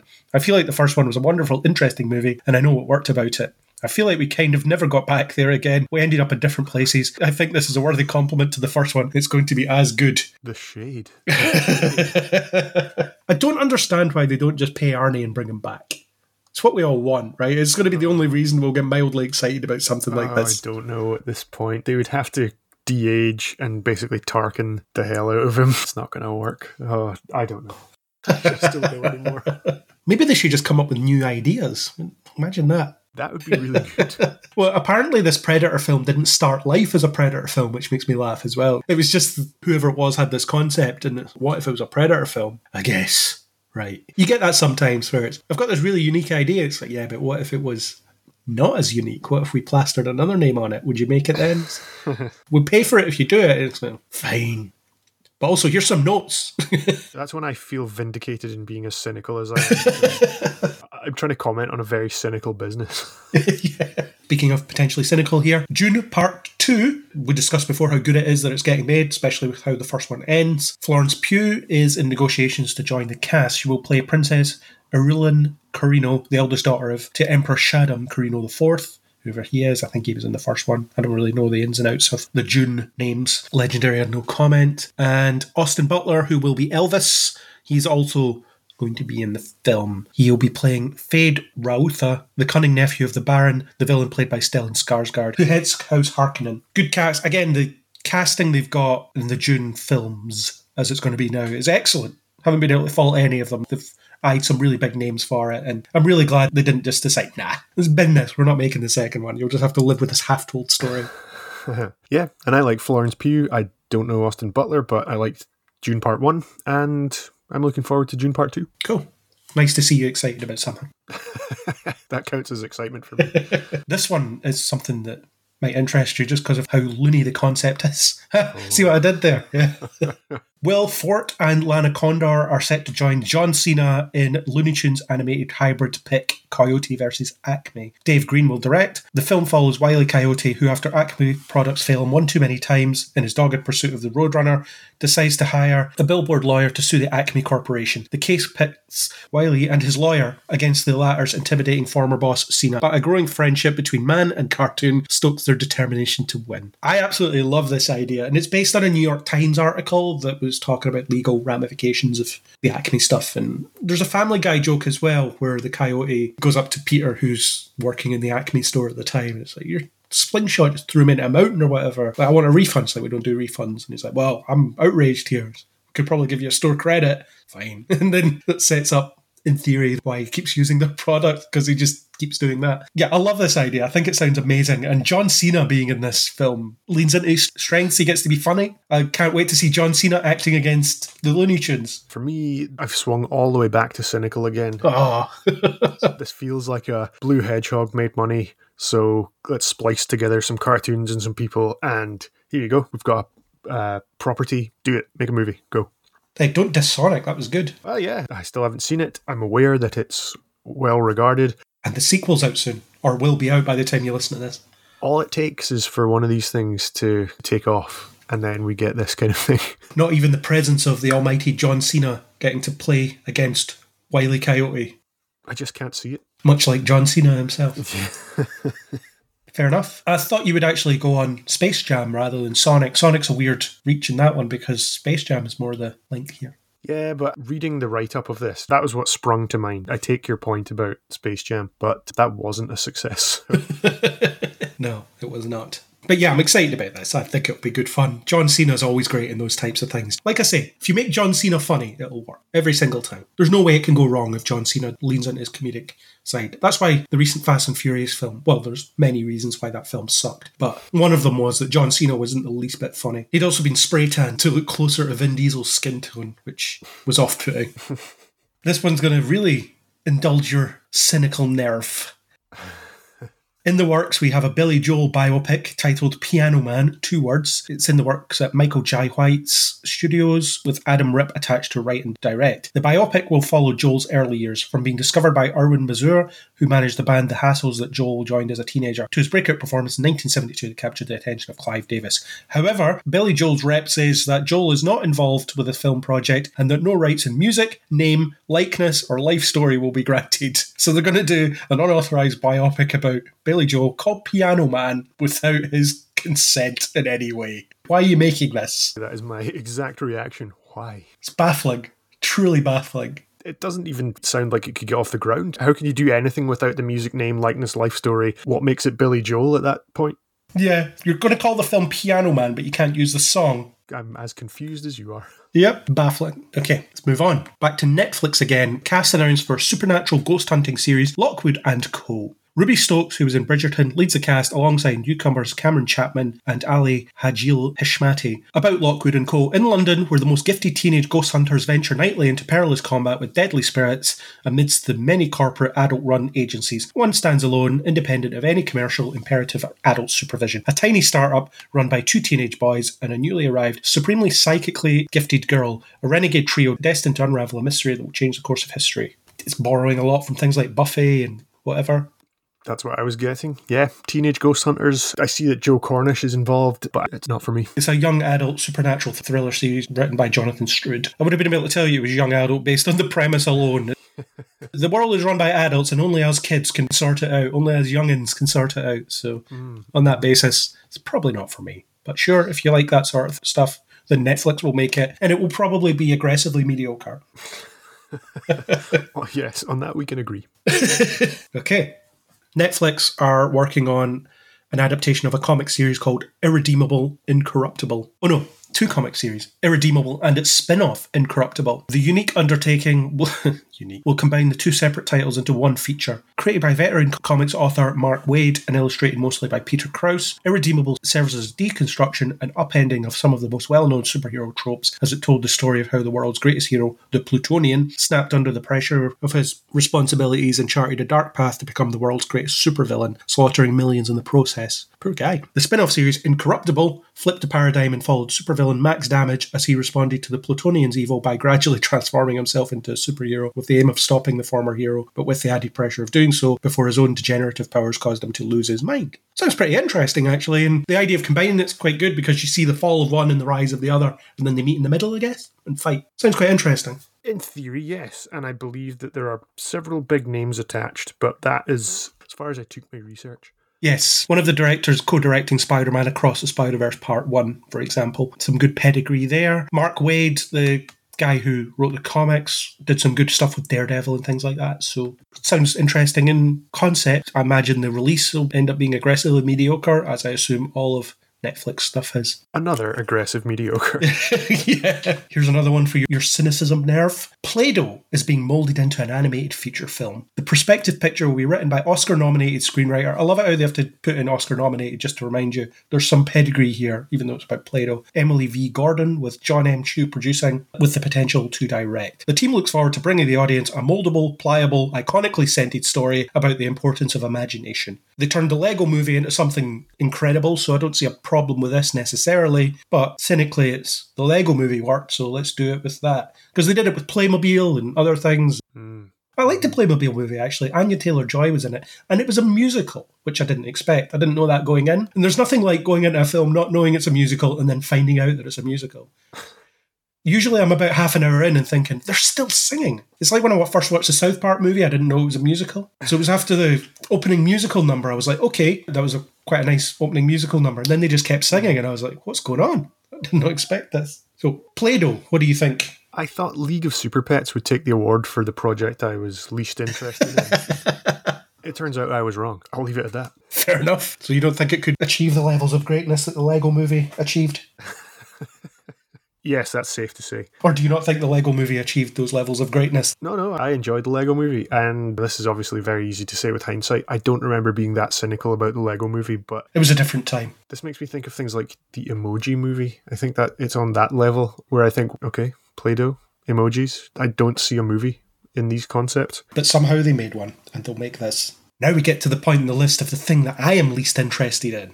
For two reasons. Maybe three reasons, actually. Netflix are teaming with J.J. Abrams to develop a scripted series about U2. The untitled show, which is currently in the early development stages, will be penned by Anthony McCarten. The Oscar nominated writer will mark his return to the world of music biopics with the U2 series following 2018's Bohemian Rhapsody. There's opinions on that film, I suppose. Details of U2's involvement are being kept under wraps, It'd be hilarious if they have nothing to do with it. If there's absolutely no involvement from Bono and the rest of them in this at all. Though sources say the band is expected to be involved and sanction the project, the series hails from Warner Brothers Television, where Abrams' Bad Robot is housed under an overall deal. Plot details are also being kept under wraps. I don't really like U2. I definitely don't like J.J. Abrams. So, God, I could not be less interested in this. I imagined that that might be your take. Yeah, I'm in a similar place. Not all that bothered by U2. Back on the cynical bandwagon, I just think Bohemian Rhapsody, Rocket Man, and possibly Piano Man. That sounds like how could they possibly make that? That worked. Let's do another one. Yeah. Okay, moving on. We have a Gremlins animated show that we talked about before Gremlins Secrets of the Mogwai. There's a picture, it's just a picture of Gizmo, but as an animated Mogwai instead of a puppet. We now know who will be voicing the characters in the animated series. The cast will include Izaac Wang as young star Sam Wing. His parents will be played by TV and film vets BD Wong and Ming Na Wen.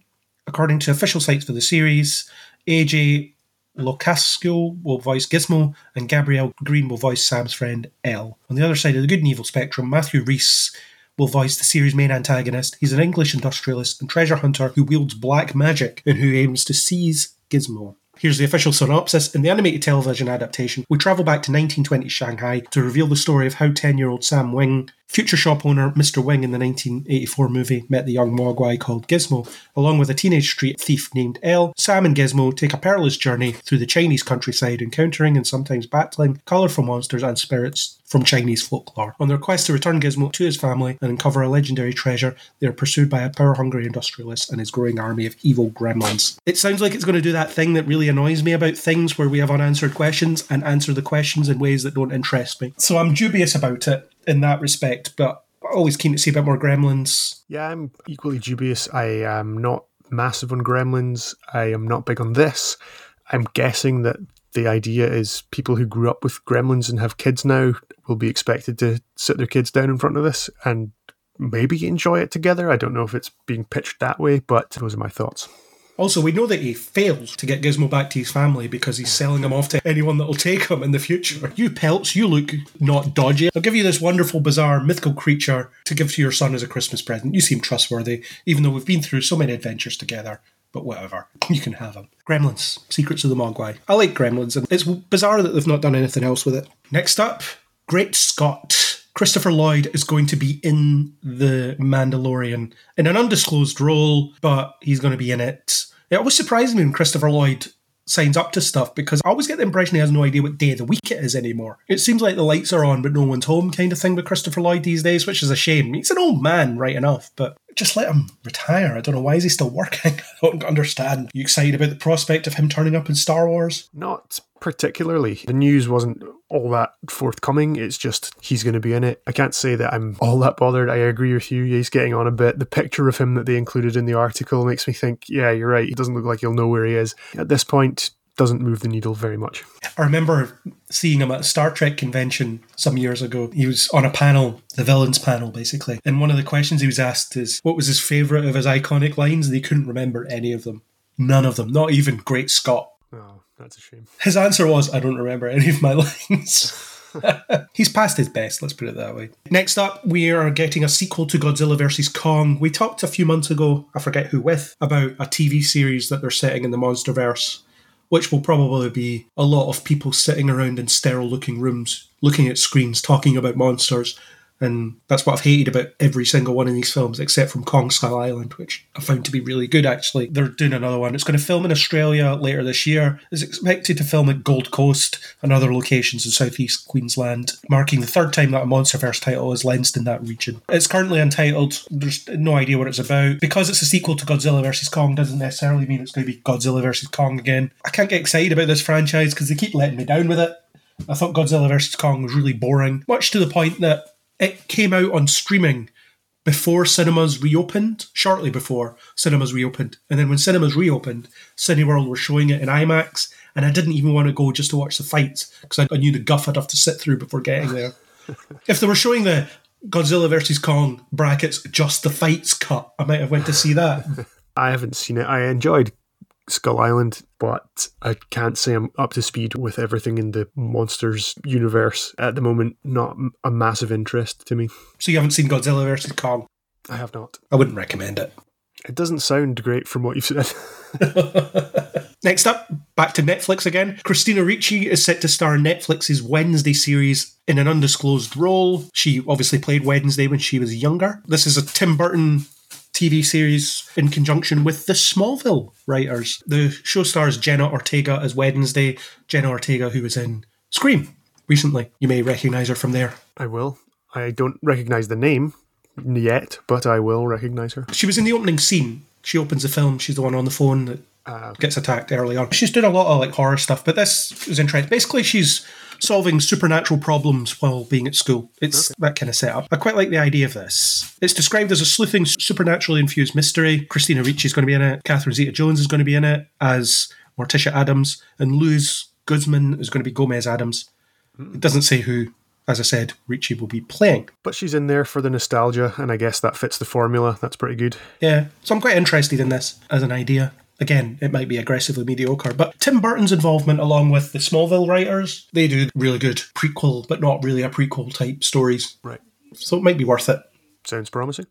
Yeah, enough interest for you to watch it. Are you keen on the Addams family? Natalie's more of a sort of Addams Family, Tim Burton fan in this house, and for that reason, we might end up watching it. I think the fact that Christina Ricci's in it, Catherine Zeta-Jones, we like Luis Guzman, so there's probably enough there to draw us in. Stunt casting has worked. Yeah, exactly. Okay, moving on. Betty Gilpin will star in the lead role of Damon Lindelof and Tara Hernandez's upcoming Peacock drama series Mrs. Davis. The plot details are largely being kept under wraps, as is everything that Damon Lindelof does, beyond the fact that it will be an exploration of faith versus technology. To that end, Gilpin will play a nun who goes to battle against an all powerful AI. Sounds interesting in concept. I tend to find that, in my experience, I haven't seen everything that he's written. Damon Lindelof's stuff tends to be not as clever as he thinks it is. Let's put it that way. Yes, I know that just under the J.J. Abrams tier of enemies of the pod, Lindelof probably comes up there quite often. I like Betty Gilpin. We've talked about Glow. I enjoyed her performance in that. The concept of this sounds kind of strange. Nun faith versus technology. Not all that interesting. Not enough detail really here. Maybe if I see a trailer, maybe I hear a bit more about this. I need to know more basically to form an opinion. So what you're saying is Lindelof, stop keeping everything under wraps. We might be interested if we know what we're looking at here. Exactly. Damn you, Lindelof. Up next, we have another adaptation in the Transformers vein, etc. Voltron. A bidding war is erupted in Hollywood over Voltron, the mecha anime featuring a giant robot that amassed a popular following worldwide. Rawson Marshall Thurber, the filmmaker behind the Netflix hit Red Notice, because that's a selling point. I've not seen it, but apparently it's not very good. But that's it. They're going to do a Voltron thing. People are fighting over it, apparently. Netflix is not in the running. Warner Brothers, Universal, and Amazon are among the six or seven studios and streamers in the mix for the package. Someone will make it. And they will spend a lot of money on it. I'm not huge on Voltron. I didn't grow up with it. I know the high level details of it. It's a bit like Transformers for me.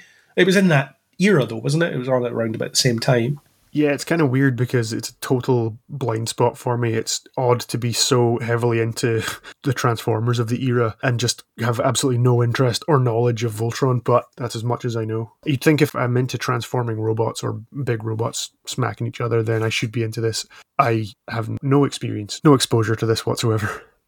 Fair play. The premise centered on five young pilots in a battalion named the Robot Lions, which are vehicles that join together to form a mega robot known as Voltron. Bit similar to Power Rangers in that respect. Yep. But I didn't watch Voltron, so I have no real connection to this. So it'd be one of those. I'll see a trailer eventually and think, I might watch this. I was like that with Transformers. Until I saw the trailer, I wasn't that interested in it. Then I've been intermittently interested and not interested ever since. Next up, the Scream sequel has a release date, and the Bob Marley film, which is also in the same article for some reason. Apparently, a Scream sequel does not enough to merit its own webpage on Deadline. Scream sequel set for March 31st, 2023, so they're really rushing on this one. They're really trying to get this out here very quickly. They haven't really said much about, but there's a rumor that Courteney Cox is going to come back. I did say when I was on the Real Talk over, we made this episode about the latest Scream movie, and I think I said last month on the news pod as well with Andrew that I would rather that they just let the old characters give it up now because how many times can they be in near fatal situations? Is there a place for Courteney Cox and Neve Campbell? You're a fan of the franchise. What's your view on it? Yeah, I, I, do. I love the franchise. Love it as a whole. Love the most recent film. I think that them rushing out another one is kind of in the same vein as the original trilogy. I think those all came out quite close together. I agree with you. I think it's probably time to pass the torch and allow this new generation to carry on the Scream franchise. I mean, it's always great to see the legacy characters in there, but they kind of made that point. I feel like the thrust of the latest one covered a lot of that. And so I think it would be wise to leave it behind for plot reasons because you're right. How many times can they go through it? And because it would be good to have something fresh. And they've proved that they can kind of reboot it and, and move it on as well. It's a slasher movie, so it's a pretty straightforward concept. As long as they keep up the clever writing, the intelligent meta commentary on horror movies, it should be able to keep going in another iteration. Do you feel like the Scream franchise, they should just make one every 15, 20 years when there's been a movement in horror movies? Or do you think they should just keep churning them out? I think that might well happen every time that there's a new era or something new to comment on. That, yeah, we could be looking at the next Scream. Although the fourth one didn't come out at a time where horror was doing anything particularly interesting in terms of doing something new. It was a bit of a throwback in the sense that slasher films weren't in vogue at the time. There was hardly any of them. They were relegated to the low budget straight to DVD type things with very few of them releasing the cinema, whereas Scream comes out against sequels that ignore previous films like Halloween yeah. and stuff like that. So there is something to say there, and the film tackles that. It tackles the whole concept of what did they call it? Requels, which is a term that I only heard in that Scream film. I've never heard it outside of it. Yeah, you're right. It wasn't like Ghostface became like Jigsaw or something and went in for the whole torture porn era. I think that was probably good. My Scream fandom probably would have fallen off there. So I'm glad that it's gone the way it's gone. I was really happy with the latest one, so I'll be there when the next one comes out. Well, the fourth one didn't resonate with people probably for that reason because it wasn't really saying anything about horror at the time as such. True, but I think there's enough in there about a celebration of real life violence and movie marathons and copycat killers and that sort of thing. I suppose they did what they could with it. Maybe it took a few more years of requels, uh, as they call it, to really give them something to sink their teeth into, or knife for that matter. Yeah, well, the messaging in the fourth one was diluted, and I only saw the fourth one before I watched the fifth one because I went through them all. Oh yeah. Before watching the fifth one, I hadn't seen the fourth one before because I remember it came out at the time, and then a lot of people told me it's not up to much. You wouldn't worry about catching it, and then I just didn't. I didn't prioritize it, and then it just left cinemas without me seeing it, so that was fine. And then I saw it before the fifth one, and I just thought, yeah, this is fine. It was quite interesting to look at it as a snapshot of the time it came out because you had Hayden Panettiere in it and so on, popular actors in TV and breaking into film at the time who maybe aren't so popular now, but at the time it's I recognise you because you were in stuff I was watching at the time. And it almost was a kind of half passing the torch. Sydney wasn't in it as much. it was almost like it was the sort of dress rehearsal for this one where they could really say, okay, we've got a whole new cast. On you go. But we're going to dilute this immediately in the sixth one by bringing back those old cast again for contrived reasons. Yeah. We'll see. They've announced when it's coming out. I imagine that's the most work they've done on it. I imagine no one has an idea, which is always a great way to make films, isn't it? We've set a release date, go, get it done. And someone has to come up with something. It's the same team though, so there's a yeah. chance that it'll be good. Up next, Evan Rachel Wood will star alongside Daniel Radcliffe in Weird, the Al Yankovic story. She will be playing Madonna. That's about it. Yeah, similar sort of thoughts that we've already discussed on the other music biopic stuff. I like Weird Al. I like Madonna. Nothing else about this greatly excites me. At least Weird Al consents to this, I suppose. Well, yeah, that's a good start. Daniel Radcliffe as Weird Al. I don't really like Daniel Radcliffe that much, so I don't know how I feel about that. I think it could be good. He's managed to move on from Harry Potter, I think, quite nicely. So I'd be willing to see his take, but it's definitely not like Scream, where we've just talked about that and how I feel like I'm going to be there day one. I may see this at some point. That's fair. Our last bit of news is the Suicide Squad breakout Daniela Melchior is latest to join the cast of Universal's Fast and Furious 10, which I believe today was announced to definitely be split into two parts. One of them coming out in 2023, the other one coming out presumably a year later. Jason Momoa recently became the first big addition to the cast, joining all the usual suspects that you would imagine. Plot details are unknown about the film, but I imagine it will involve some ludicrous car stuff happening. I'm not sure how much more ludicrous it can get at this point because they've already been to space. Literally ludicrous. He'll be there. He'll be in cars. He will literally be there. She's going to be in it. I really liked her in The Suicide Squad. Is it going to be enough to make me like this film? Probably not. I don't like these films very much. I just don't buy into the buffoonery. To quote Tommy Lee Jones, I can't sanction their buffoonery. I also liked her in the Suicide Squad. Could be a tipping point where the Fast and the Furious, they've done what everyone joked about them doing. Where do they go from here? I'm not sure. It's one that I will go and see. I don't know if it's like a day one kind of thing for me. I do enjoy the buffoonery, but it might be getting to the point of diminishing returns now, so we'll see. I feel like Vin Diesel drags these films down because of how strange he is. the stuff he comes out with. This feud he has with The Rock. I quite like how uncanny some of that stuff is. Part of it is just the spectacle of what is even going on. What is this that we're watching now? The feud between Vin Diesel and The Rock has gotten out of hand. I don't know how staged it is. I imagine it probably is. But Dwayne's latest rebuttal was I'm not going to be back in these films. Stop saying it. And why are you dragging your kids into this? And all that stuff. I'm pretty sure over the coming months they will announce that The Rock is going to return for the last film. That will share no scenes with Vin Diesel. That's a compromise. How are they going to wrap up this franchise? Because it feels like every film wraps up the franchise. It always ends with them going back to the house, doesn't it? And having a barbecue. Every film ends like that, pretty much. Yeah, pretty confident that they will be having a barbecue and drinking some Corona at the end of it all. It's just how do they get there? It's all about the journey. They'll cut to a CGI Paul Walker sitting opposite him on the table. They just keep teasing that he's still around and still doing stuff, but it makes no sense that he's not there.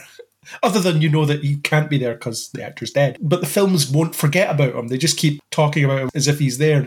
Yeah, but don't worry, he's going to stay home. No, he wouldn't. I've said a lot about Fast and Furious, but good get for her. She'll get paid, which is nice.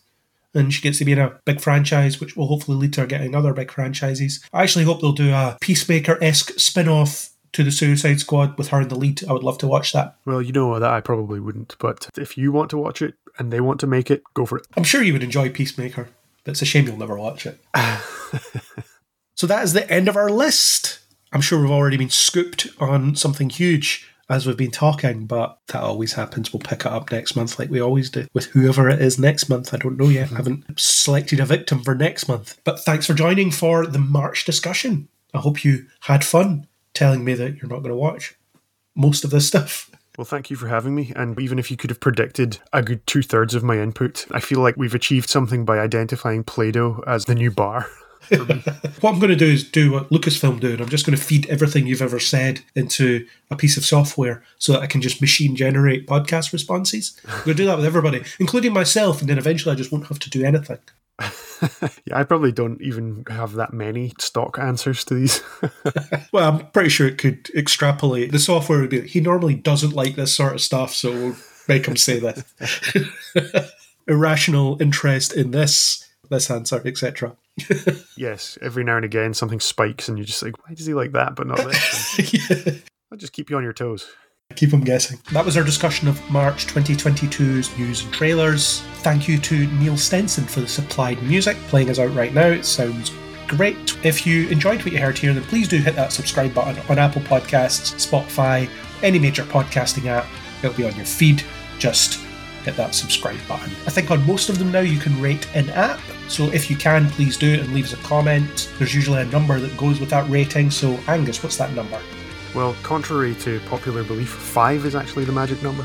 It's indeed the magic number, especially for this podcast. Give us five and then rate us. If you want to discuss anything we discussed here, or anything really, just hit us up on Facebook or Twitter under Neil Before Blog, or leave us a comment on neilbeforeblog.co.uk. And as always, we'll catch you next time on Neil Before Pod.